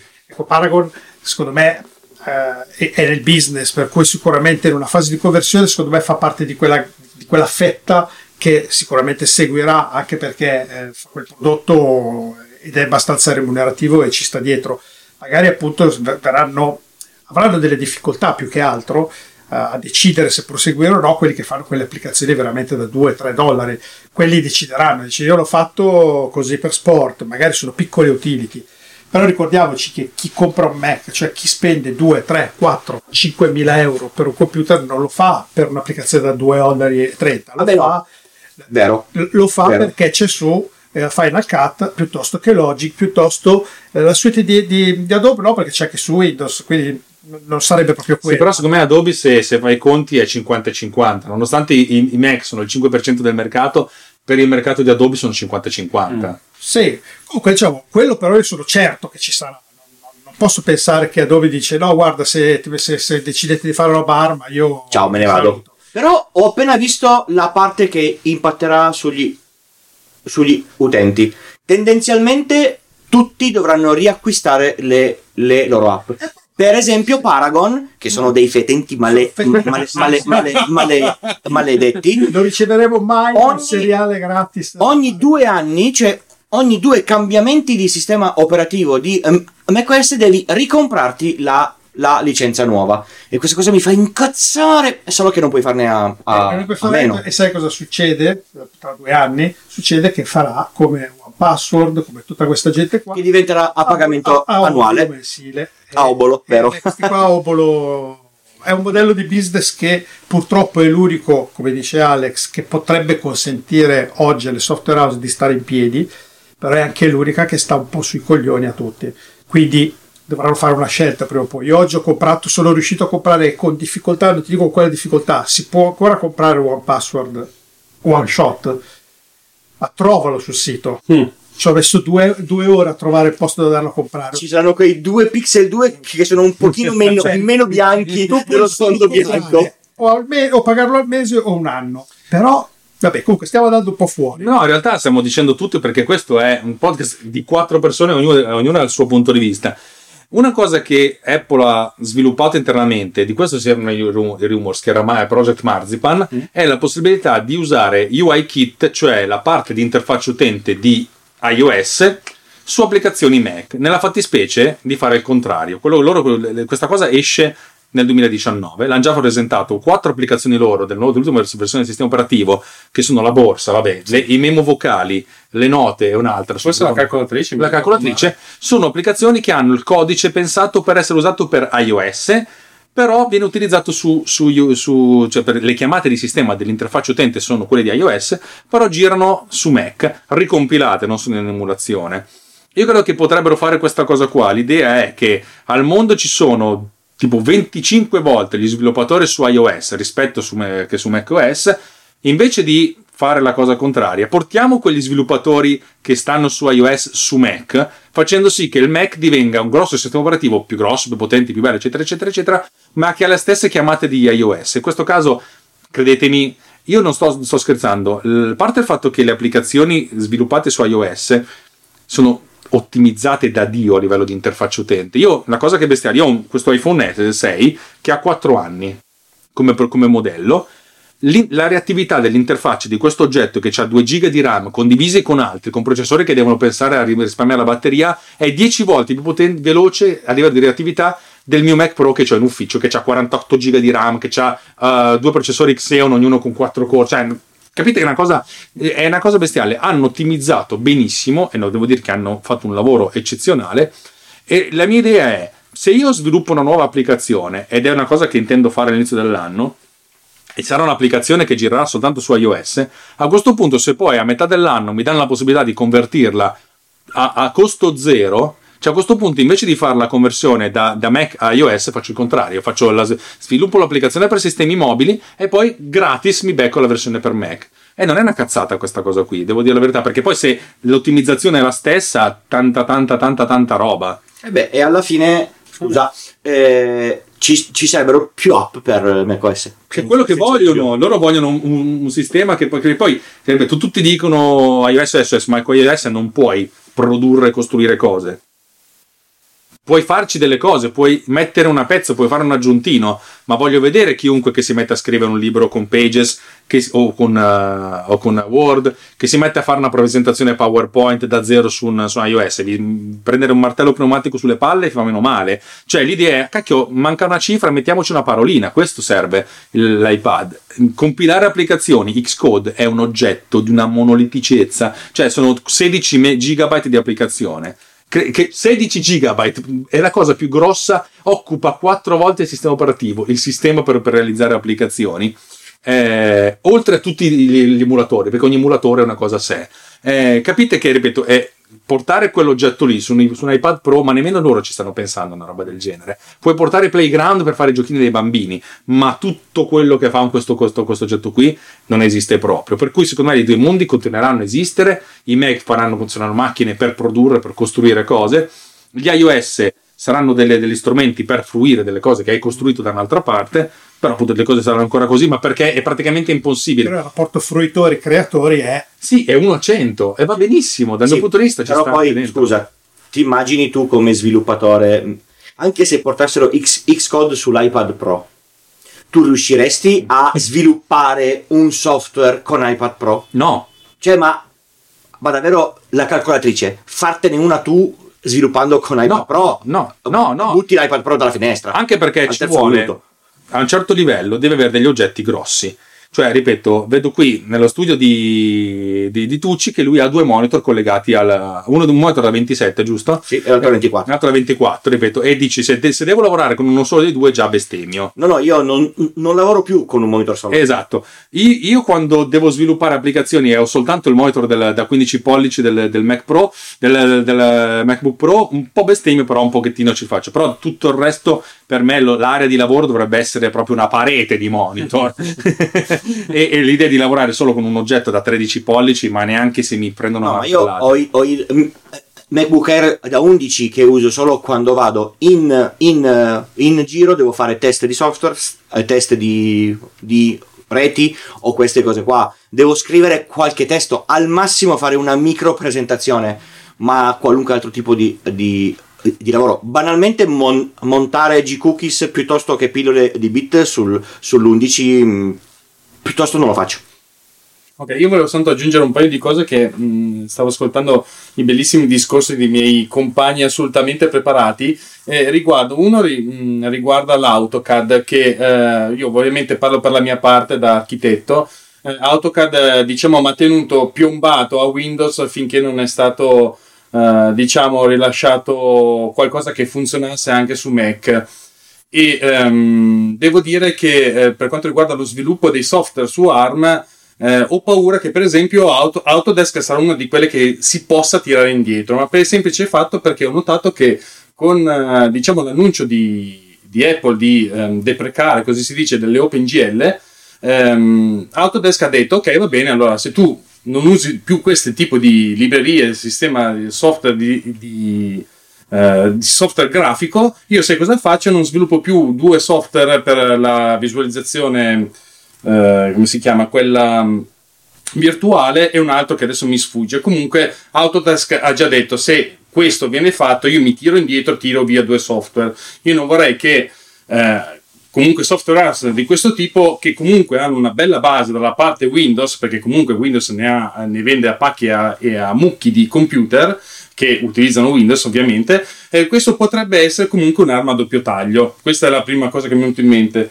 La seconda riguardava appunto, um, che adesso mi è sfuggito, è vive viva. Andate avanti, poi mi verrà in mente in qualche Beh, modo. Aggiungo che comunque su, su questo argomento bisogna vedere anche quanto Apple vorrà supportare questi coproduttori. Allora, se ti dicono, guarda, queste, queste sono le istruzioni, questo è quello che cambia, ti do un pacco di carta, arranges, eh, arrangiatevi, ho detto oh, un po' la milanese, e, e loro dicono, vabbè, sai che faccio? Eh, Lo butto nel cestino e vi saluto. Se invece ti mandano lì 4, 5, 6 tecnici, 10 tecnici per un anno e ti danno una mano per essere pronto al day one o comunque in zona day one, arrivare al tuo obiettivo potrebbe anche essere che Apple possa fare questo tipo di investimento perché lo fa nei suoi interessi, lo fa Certo. eh, negli interessi di Autodesk. Beh, tu, tu immagina se eh, a un certo punto eh, cambiano l'inf- l'inf- l'inf- l'infrastruttura, Autodesk dice, eh no, AutoCAD su Mac non funziona più. E che fai tu? Vendi Mac e compri una macchina Windows. Eh, chiaramente. E quindi Apple che fa? Perde quote di, E Apple di mercato. dare 10 Ma c'è da tecnici dire per che- un anno a Autodesk gli costa un cazzo, cioè, Sì, costa poco. Capisci che anche la percentuale di gente che ha comprato licenze Autodesk per Windows o gente che ha, ha comprato licenze per Autodesk su Mac, so- io credo che mh, siano nell'ordine dei 10-100 volte di più. Quindi dal punto di vista degli investimenti, fossi una- un tipo di queste società, insomma, la valuterei perché comunque se anche ho gli ingegneri, come dici tu, che mi arrivano da Apple, io comunque devo mettere i miei che devono lavorare lì e il ritorno economico, se c'è lo faccio, ma se non c'è gli dico ok, grazie che siete venuti, ma la porta è quella, non mi interessa. Sì, perché devi spendere N anni uomo per arrivare al punto dove eri prima, Esatto. cioè, e questo è faticoso. Un, un cambiamento costa comunque Assolutamente questa sì. cosa qua, cioè eh, bisogna sempre eh, fare la valutazione del costo e del beneficio. Qualunque azienda quando deve cambiare qualunque software, banalmente il server di, di- di posta, prima di, di farlo valuta. Mi costa X, ho un, eh, un dispendio di tempo degli, degli utenti che devono imparare questo, devo lavorare per spostare tutte le mail perché non posso permettermi di dire ah no, quelle lì vecchie le, le- le perdiamo tutte, ma che tipo di vantaggio ho? È sempre, è sempre questa, questa cosa qua. Io penso che i signori di Apple non siano proprio degli sprovveduti se stanno pensando questa cosa, hanno già messo sul piatto della bilancia tutta questa, questa, questa cosa qua. Secondo me, banalmente, anche dell'investimento in, in soldi per sostenere le aziende che devono sviluppare ex novo alcuni, alcuni prodotti. Perché poi va contro Apple se loro eh, perdono il 70% del software che ci, che ci girava sopra. Non l'hanno fatto quando sono passati da PowerPC a Intel. Non penso che permetteranno una cosa simile se dovessero mai passare ad ARM. Aggiungo un altro dubbio che mi era venuto, che adesso mi è venuto in mente, è il Mac App Store. Nel senso, mh, software house, una tra tutte è sempre Autodesk, che ha preso e tagliato l'angolo, non c'è sul Mac App Store. Invece la differenza che c'è su iOS è che tu comunque sei blindato sul tipo di, eh, di store che puoi utilizzare, puoi usare solo quello, l'App Store, eh, questo cosa, mh, cosa comporta? Che tu sviluppatore ti prendi sì una percentuale, ma una percentuale la lasci al- al- a Apple e mi chiede appunto tutto questo lavoro qua di trasportare tutto su, ehm, su ARM, visto anche a monte del chip T2 che comunque in questa fase dal punto di vista hardware non, non dovrebbe più permettere eh, la possibilità di eh, intervenire sull'hardware, magari in un futuro potrebbe por- portare l'ecosistema a qualcosa che è simile a quello che c'è su iOS, cioè che se tu sei dentro l'App Store va bene, se no sei fuori. E molte, eh, molte eh, come si dice, molti mm, sviluppatori hanno tagliato l'angolo appunto perché visto il poco ritorno che c'era dal Mac App Store, si sono tirati fuori e, e, diciamo vendono per conto loro le applicazioni. Quindi anche secondo me anche questo punto di vista è anche da tenere in considerazione.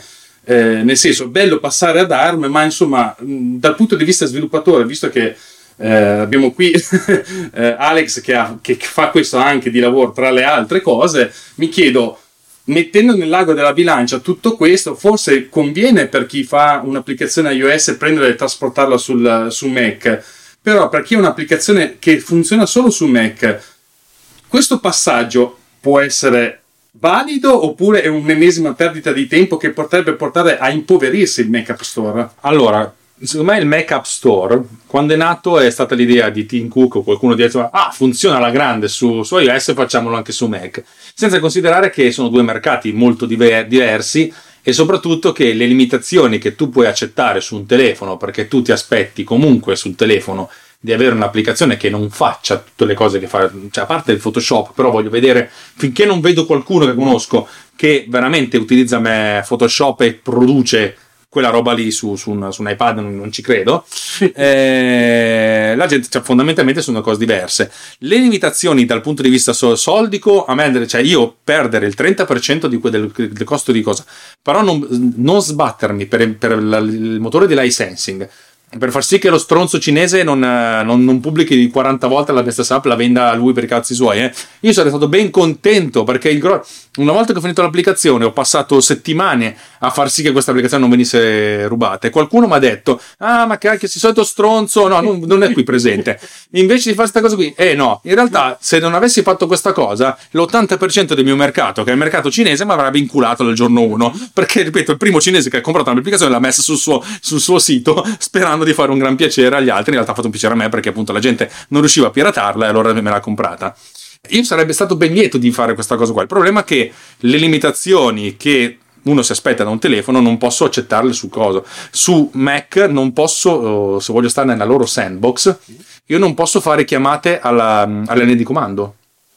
Cosa che io faccio, ripeto, cioè molte delle applicazioni fanno una richiesta a linea di comando. Ho detto, vabbè, poi man mano ho imparato come diminuire questa cosa, come diminuire l'impatto. Però fondamentalmente io posso accedere a livelli della strati del sistema operativo a cui non potrei accedere se utilizzassi soltanto il Mac App Store. Per cui pro- proprio io sarei il primo a dire faccio un'applicazione che gira lì, però non posso svilupparla senza tagliarmi via le gambe.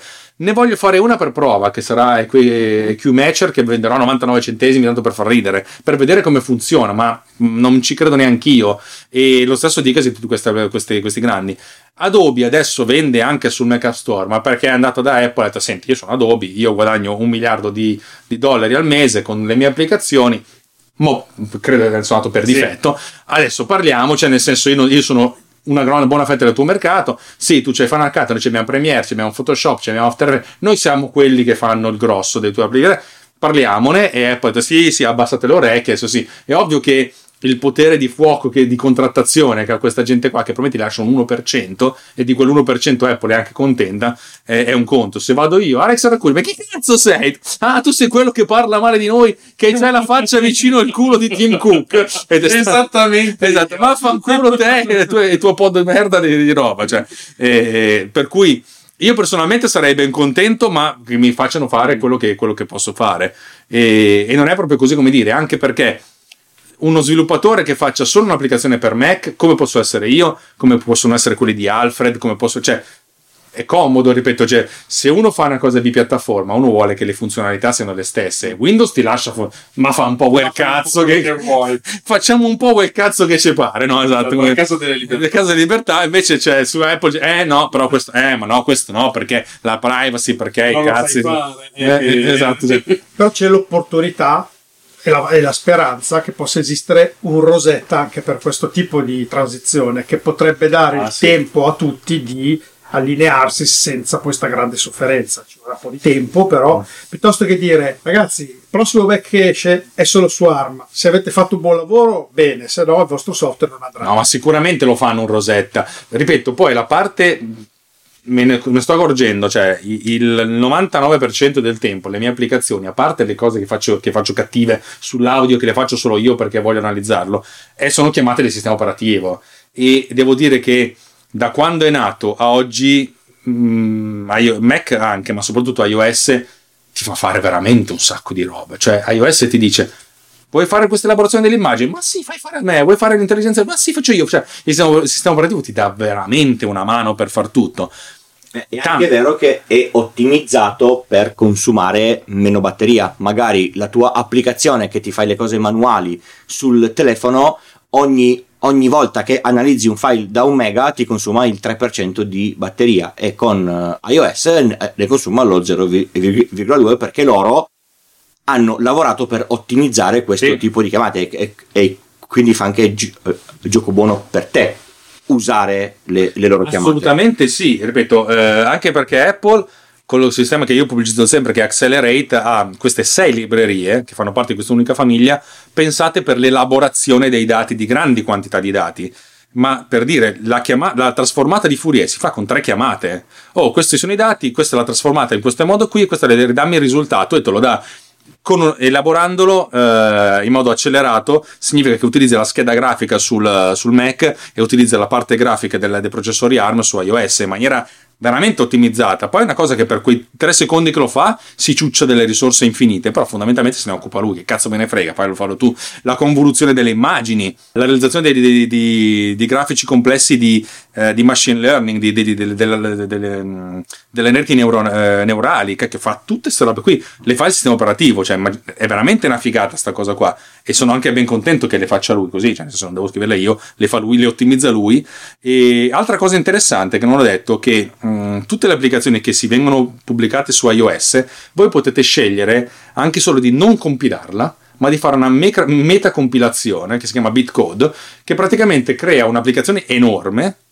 Non sto scherzando, l'applicazione che ho sviluppato, eh, se no non ti posso rispondere, l'applicazione che ho sviluppato, che state testando voi, che occupa 3 megabyte teoricamente, crea un file di 117 megabyte che Apple ti dice poi quando un, un cosa ce lo chiede la ricompiliamo noi al volo. Per cui la, ricompi- la ricompilano loro per l'oggetto in questione. Per cui se domani esce l'iPhone XX che ha il processore eh, come se fosse Antani la ricompiliamo noi come se fosse Antani. Hanno detto un sacco di gente ha avuto lo sbatto di passare da 32 bit a 64 bit e molte applicazioni erano solo 64 bit altrimenti non giravano. Questo è stato un taglio. Cioè loro stessi hanno detto questo robo qui non fa girare l'applicazione 32 bit. Proprio hanno detto basta detto, hanno, hanno- gli sviluppatori hanno bestemmiato, hanno dovuto ricompilare. Detto, sai che c'è? Se esce un processore 128, non ti preoccupare, lo ricompiliamo noi. Loro si beccano il codice metacompilato, cioè che praticamente non è perché devono compilare, ma una cosa, un- una sorta di, di- di- di- di limbo a metà strada. E si occupano loro di fare la, la metacompilazione di questa roba. Questo potrebbe essere sfruttato anche per ARM a questo punto. Sì, sì, no, sì, nel sì, senso, sì. se io sono uno sviluppatore ho questa metacompilazione, dico me ne sbatte niente di quello che bisogna fare per compilare in ARM, la do ad Apple, Sì. Apple la rimette sul mercato di- decisamente com- già compilata. Esatto, considera che poi ci sono un sacco di strumenti per fare eh, le app wrappate, che sono essenzialmente dei siti web che girano mh, su questi oggetti qui, eh, che inizialmente erano dei motori che facevano riprodurre dei siti web all'interno di queste cose. Adesso non ci sono più. Adesso tu scrivi l'app e nei loro server in cloud te la compilano loro. Poi ci sono tutti, con tutti i limiti del caso Sì, di avere certo. del tuo codice che magari è, che, però tendenzialmente non te lo guarda nessuno, che gli frega loro di scoprire i tuoi algoritmi anche perché Ci li hanno già. Ma sembra che anche nessuno, nessuno Tu commenta stai il codice. compilando sul tuo computer, ma siccome sei collegato alla rete, i tuoi dati sono già nei server Apple e tu ormai che lo sai. Vabbè, ti frega anche a- Sì, no, quello è anche vero. Tanto, sicuramente. secondo me leggono Alexa, è quello, sempre so- il solito. Scusate, qua c'è un Alexa, come si chiama quello? Alexa, meno male che ho spento il, Ce, il ce n'è uno lì che sta già ascoltando questo e tra poco uscirà i canali non sappiamo bene quali questo podcast uscirà, uscirà già prima ancora che noi lo possiamo montare e farlo sentire perché intanto Alexa che lì ha già ascoltato Ce l'ha già. Anzi, se, se esce, datelo ad Alex così non deve fare il lavoro di montare questo. Glielo dite prima. Comunque, secondo me, Alexa non ci sta ascoltando perché ha il, ha il cerchietto rosso e mi ha detto che se c'è il, il- il- il cerchietto rosso ha, ha scollegato Alexa. Alexa. Ah, cioè, E noi ci crediamo. Alex, Alex, stai ascoltando? No, No, no, no, no, io non sapevo neanche di esserci. No, però devo dire che Tucci ce l'ha, ce l'ha venduta bene. Oggi, secondo me, uno di noi tre se la compra Alex. beh. Mi dico Tucci. Mi dico Davide così. I eh. gatti se la prende domani. Ma no, ma è incredibile, nel senso noi abbiamo fatto la prova, abbiamo fatto suonare eh, un paio di pezzi dei Mi metalli che Megadeth. mi dispiace che è già passato il Black Friday perché c'era Sì, è vero, vero, vero. Sì, però neanche da perché ripeto, perché stavo per prendere lo stick, era 10, 10 euro sul Eh, ma 60. tu sei ancora sicuro di averlo lì, salotto? Sì, per adesso sì. che ti ho visto qua, quindi... Quando andiamo via non lo so se ce l'ha Eh, ti ricordo che lui al supermercato ha comprato quattro pacchetti di che sembravano un cilindro di caramelle per la gola. Secondo me Alex ci sono i frischi. Pensi di averlo? Adesso vi svelo un piccolo se- eh, segreto, piccolo piccolo. A casa mia ho un Intel NUC con Windows sopra e c'è un piccolo software che si chiama Pulseway. Pulseway è un, è un piccolo client che fa dei controlli sulla macchina e mi avvisa sul telefono quando c'è qualche cosa che non, che non va. Pulseway fa il ping ogni minuto a qualunque dispositivo che io ho in rete. Quindi se non c'è- se sparisce io lo so prima che tu, che tu lasci la, la mia casa. Beh, ma anche le scatole di che rispondono Eh, no. il, il MAC address della scatola di chip è diverso di quello di, di- di- di Alexa. Io non me lo metterei contro, Davide. Nel senso, chiaro. qualche cosa la trova per fregarti.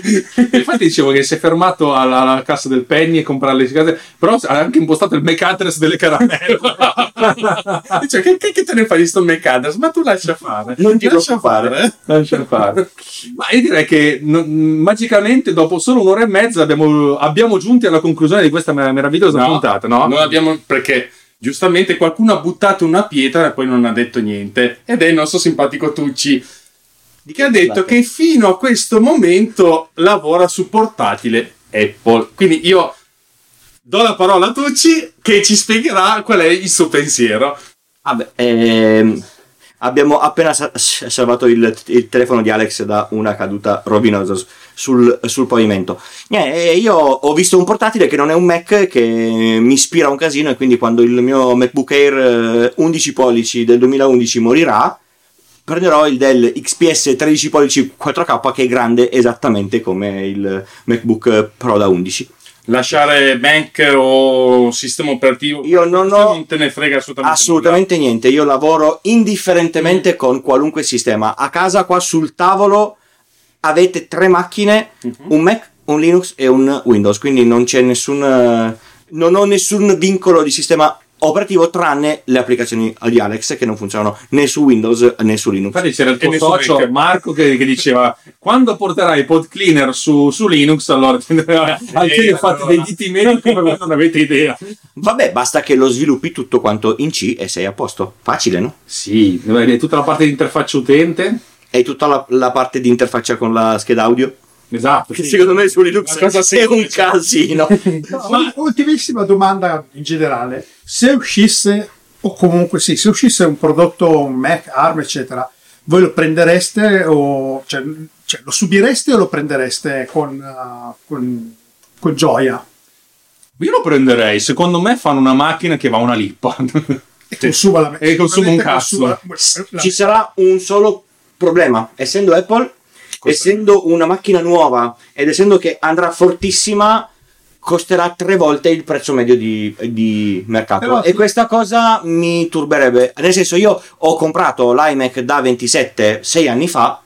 o 5 anni fa, una roba del, del- del- del genere, e so che ho speso un pacco di soldi e sono molto soddisfatto. Io non lo so se quando questo iMac morirà, spero mai, io eh, non so se avrei voglia di spendere, secondo me, un iMac simile con ARM sul mercato non arriverà a meno di 3500 euro e non so se li spenderei per un PC desktop. A proposito, mi è fatto venire in mente un'idea. È che, a parte che, allora, rispondo a Davide per quanto riguarda la domanda, è vincendo l'Enalotto probabilmente lo comprerei subito un'arma, ma proprio, ma neanche senza pensarci, perché se allo stato attuale 2018 io vedo che un iPad Pro vale quanto un MacBook Pro 2018 con Intel, io dico, vabbè, il prossimo anno che esce una macchina sicuramente sarà superiore a Intel, ma ci metto la mano sul fuoco, quindi la comprerei senza eh, colpo ferire. Del software so che qualcuno ci metterà una pezza e intendo con qualcuno sarà Apple, quindi immagino che la cosa sarà abbastanza rosa e fiori come è stato con Rosetta. Ma mi è venuta in idea una cosa mh, da proporvi, una, una cosa che potrebbe essere interessante ma potrebbe anche essere il futuro. Visto che abbiamo un simpatico Mac Pro che non sta ancora uscendo, nel senso che non ce l'abbiamo sotto mano, non è che magari sotto sotto ci esce fuori un Mac Pro Io sono convinto di sì. Cioè, io sono- io al almeno al 50% secondo me esce nel 2019. Ora sapete che è? È un'arma e vaffanculo e si mangia qualsiasi cosa. Anche Costerà perché 10.000 euro. Esce con, Sì. quattro, con quattro core dentro Mm. ARM, anche perché dai dati attuali appunto un'arma a parte che assorbe un, un terzo rispetto a qualsiasi Intel di pari caratteristiche, adesso ci sono delle comparazioni con eh, la 12 Bionic che c'è Mhm. adesso nella, nel- nell'iPhone XS. nell'iPhone XS che va come benchmark uguale a un i5 di sesta generazione di quelli U, cioè quelli troncati per basso assorbimento per portatili, quindi ha solamente due core credo e tagliato a funzionare a una frequenza un po' più bassa, però questo hub funziona a una frequenza ancora più bassa, vanno- hanno la stessa prestazione all'incirca e consuma 5 watt contro circa 15, quindi già a un terzo di assorbimento, pari prestazioni, 7 nanometri, 14 nanometri, ritornano i nanometri. Vuol dire che eh, stanno già uscendo nel 2020 usciranno i 5 nanometri per ARM e Intel probabilmente con qualche altra scusa, qualche altra antani, antanata ci dirà che non è riuscita ad arrivare al 10 perché ha dei problemi seri di eh, tecnologia in questo momento. Cioè avevano promesso che già la nona generazione era su 10 nanometri. Non ci sono riusciti, sono usciti col 15 con la promessa che durante il tragitto diventeranno da 10 Si riducono. Lo compri a 10, dopo due anni sono e ci è 8. successo diverse volte che hanno Forse se fatto- lo, se lo- se lo butti nell'acqua No, lana. hanno già fatto delle versioni di eh, i- i- i5 eh, non so quinta generazione modello X che è uscito con la tecnologia del momento poi dopo due o tre anni è rimasta di quella generazione ma con eh, hanno ristretto ha guadagnato in assorbimento prestazioni un pochino poi dopo hanno fatto tutta la nuova, la nuova generazione però adesso sono usciti con la nona generazione che abbiamo visto la presentazione di recente strabiliante bellissima in soldoni praticamente non è cambiato quasi niente se non che consuma un ciccinino di meno e va un ciccinino più forte, però costa un doppio, cioè un ciccinino il doppio. Quindi alla fine, voglio dire, i costi di sviluppo di Intel sono altissimi, ma il risultato non c'è. Quindi voglio dire, se uscirà qualcosa, uscirà con, eh, potendo andare a 5 nanometri, vuol dire che nello stesso spazio riescono a metterci due processori allo stesso prezzo. Perché io non sono così convinto che il costo eh, sarà così più alto, perché in realtà eh, tra un'architettura eh, Intel e un'architettura ARM all'interno di- dello stesso computer cambia solo il microprocessore di fatto. Eh, però tu mh, dimentichi un, un, eh, dettaglio. Tu parli del costo al produttore. Io parlavo del prezzo finale di Apple. Il prezzo finale di Apple non è mai vincolato a quanto costa, anzi abbiamo visto che negli ultimi anni sparano sempre più alto, tanto sanno, sanno che, che vendono. La, la mia paura è, è- è questa, cioè adesso è uscito il MacBook Air da, da 13 pollici che costa 1400 euro. Il, l'Air precedente ne costava 1100. E io sono preoccupato se ogni volta che esce un modello nuovo alzano del 30% il, il, il prezzo di listino. E secondo me potrebbe essere che con oh guarda, abbiamo persino cambiato tecnologia, è più, è, è più figo, i loro conti sono più 2%, su- sul listino più 22. Sì, però dovrà che scontrarsi col fatto che ci saranno leggeri disagi. E allora magari per farsi scusare all'inizio, visto che magari metà delle applicazioni non andranno, avranno dei problemi, diciamo, è un prodotto nuovo, ha tutte queste belle caratteristiche di sempre. Eh beh, certo, certo, Eh, è, è sempre tutto meglio di, 100 eh, di volte sempre. Più, 100 volte più veloce, consuma la metà, fa la frittata, fa il caffè, fa tutto quello, è bellissimo, pistola antanate a, a manetta e alla fine quando arriva il prezzo, ovviamente, considerando che però ci sono dei disagi che si sanno, lo sappiamo tutti, ne stiamo parlando noi quattro che ne sappiamo un po', ma loro ne sanno molto di più.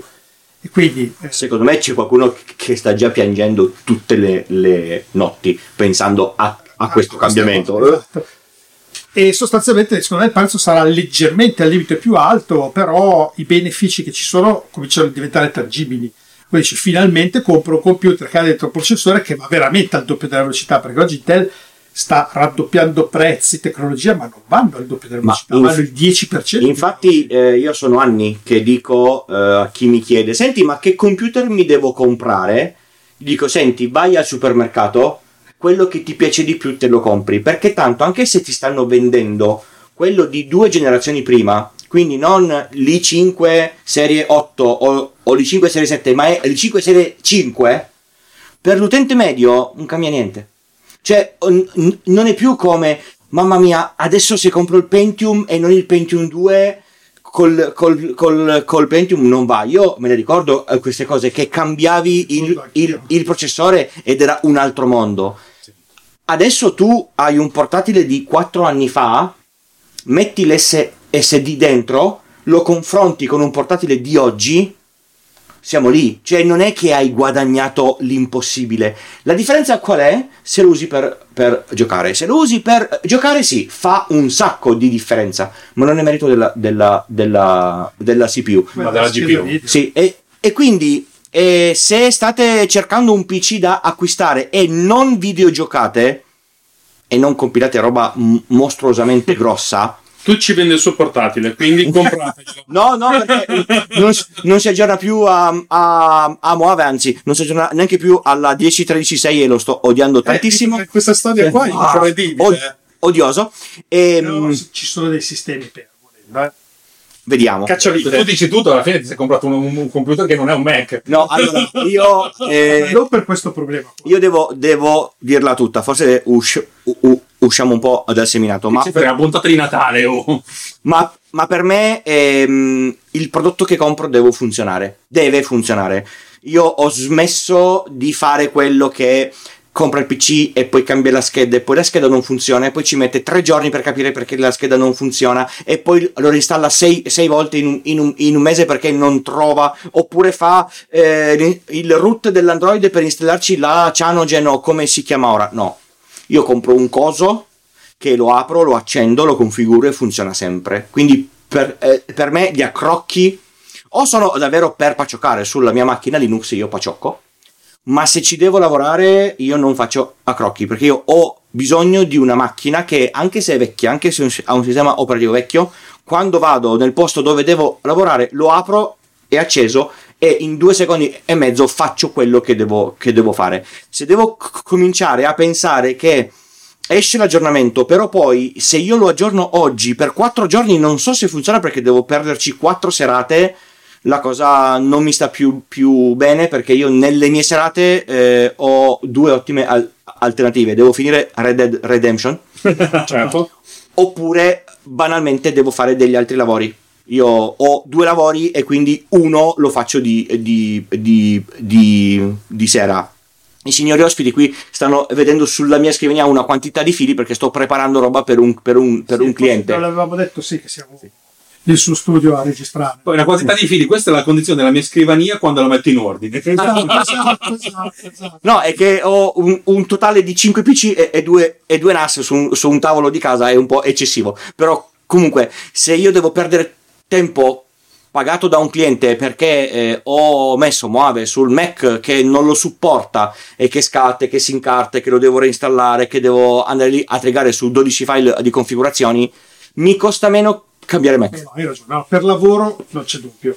Io anch'io a casa, come dice Ale, come tanti sanno, mi sono fatto un Hackintosh semplicemente perché a casa non lo uso per lavoro e volevo paccioccare e divertirmi, sentirmi, sentirmi giovane.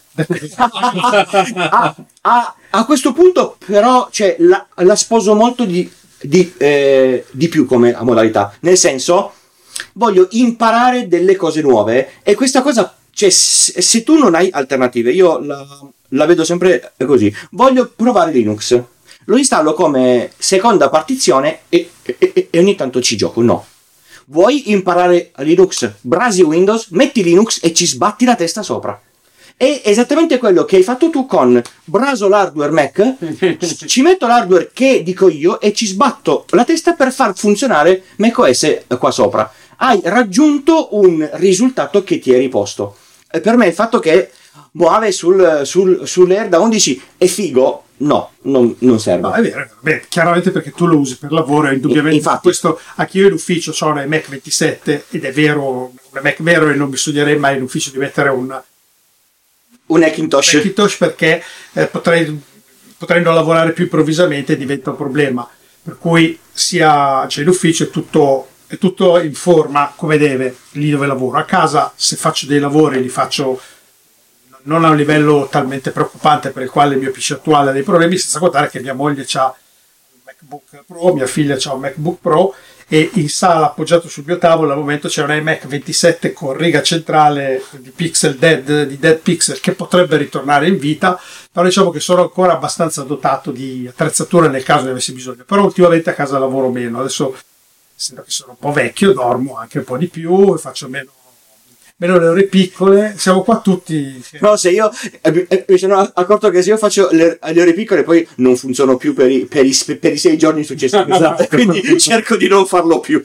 No, comunque è vero, è vero, no, per lavoro non lo farei mai, effettivamente te lo suggerivo solo perché nella mia indole dire no, a me vedere una roba che si ferma lì mi, mi sta sul Ma male. allora, il fatto dell'essere anche a lui, perché cioè il fatto del lavoro hai messo Mojave sul computer che non Ah, lo- sì, sì, certo. però lui l'ha fatto per, sul PC di dove lavora. No, ma sai cosa? È che eh, dipende tutto dal, dal rischio che sei disposto a, a- a prenderti. Cioè, se mm, metti su Muove e una volta lo aggiorni, magari sai che l'aggiornamento lo scassa, ma non ci pensi e fai aggiorna e ti si incarta e perdi 6 ore di lavoro per tornare a quello che era, che era, che era, che era prima, ma hai avuto bisogno di usare Moave perché dovevi per forza farci delle cose su quella versione di sistema è un, è un conto. Ma secondo me il rischio di perdere ore di, di, di lavoro per un paciocco, secondo me, non ne vale la pena. No, no, beh, lavorativamente Tutto parlando no, perché professionalmente tu impieghi 6 ore che hanno un valore che 6 ore oggi, 6 ore domani ti compravi 3 iMac. Chiaro. No, no, io io è No, stato per, puro per- divertimento. per casa, E- per e- giocare. Cioè, io fino a, a, a 5 anni fa mi compravo il, il, il, il PC e non, e non chiudevo la, la parete.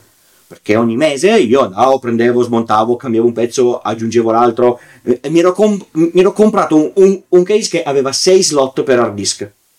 E, ho- e ci ho giocato, ho fatto i ride di qua, di là, di su, di giù. Ma se mi si incartava una sera e dovevo reinstallarlo, pazienza, lo reinstallavo finito. Era, lì per essere Cioè, se ora io devo solo pensare a riconfigurare tutto l'iMac per come è fatto, dopo sei anni di lavori e, e- e se si lavora su Arduino e, e su queste schede di smantruppamenti sopra ne sono stati fatti, a me viene male. Se io so, grazie, grazie eh, a Time Machine, che se io cambio il Mac, metto Time Machine sul Mac nuovo e ho l'esatto sistema operativo che ho, che ho qua.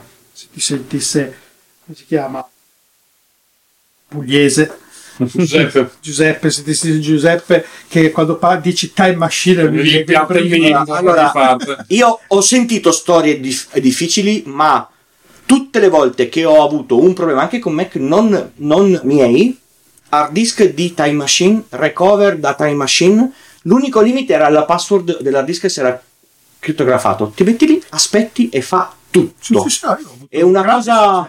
Anzi, io non, non lo sapevo neanche. Una, una- una volta il presidente de- del- dell'azienda dove faccio da consulente mi ha detto: Senta, eh, questo è il, è il mio portatile nuovo. Mi fa lo, lo- lo- lo- lo spostamento dati.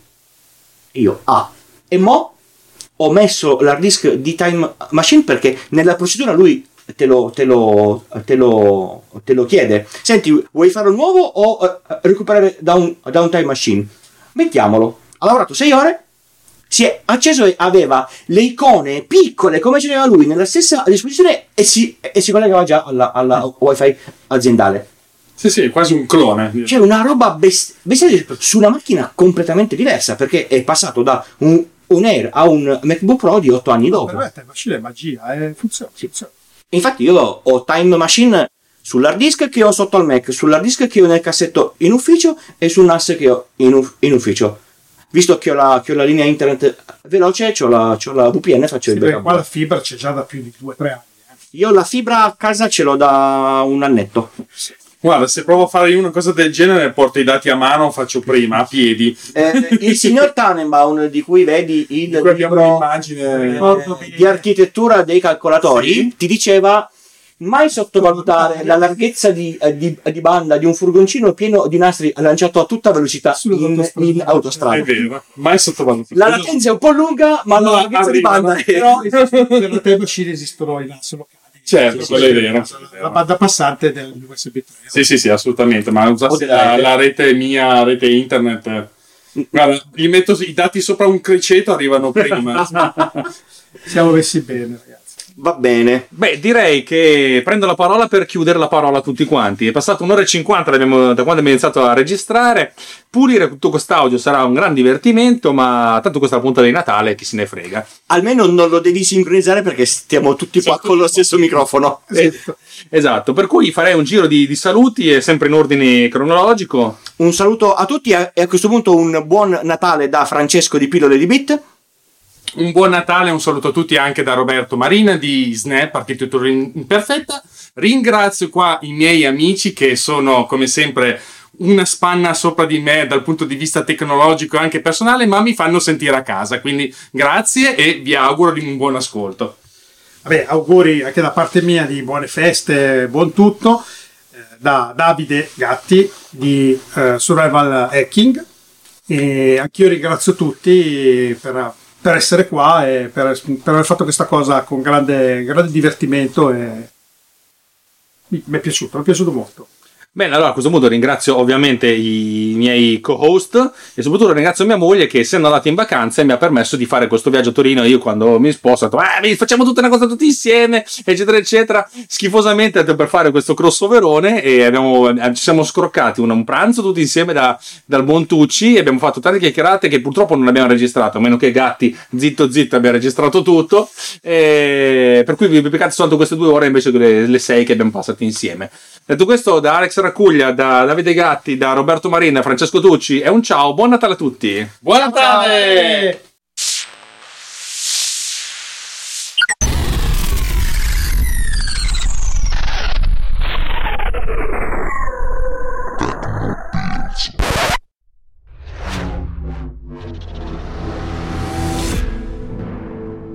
This podcast is edited with producer.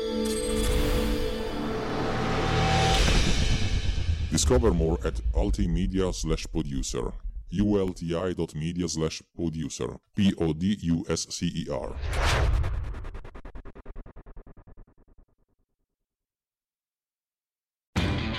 Lowe's knows you'll do spring right by saving on what you need to get your lawn and garden in shape. We do it right too, with deals to help you save every day, like four bags of premium mulch now for just $10. And buy one one and a half cubic foot bag of Miracle Grow vegetable and herb garden soil. Get a Bonnie Basics plant for free. Whatever's on your spring to do list, do it right for less. Start with Lowe's. Offers valid through 5 1 while supplies last. Bonnie offer valid on select 11.8 ounce pots. Valid in store only. See store for details. U.S. only. Excludes Alaska and Hawaii. Can your faith inform your financial values? The short answer yes. At Thrivent, we help millions of Christians be wise with money with advice, insurance, banking, investments, and generosity. Visit Thrivent.com. Thrivent, be wise with money.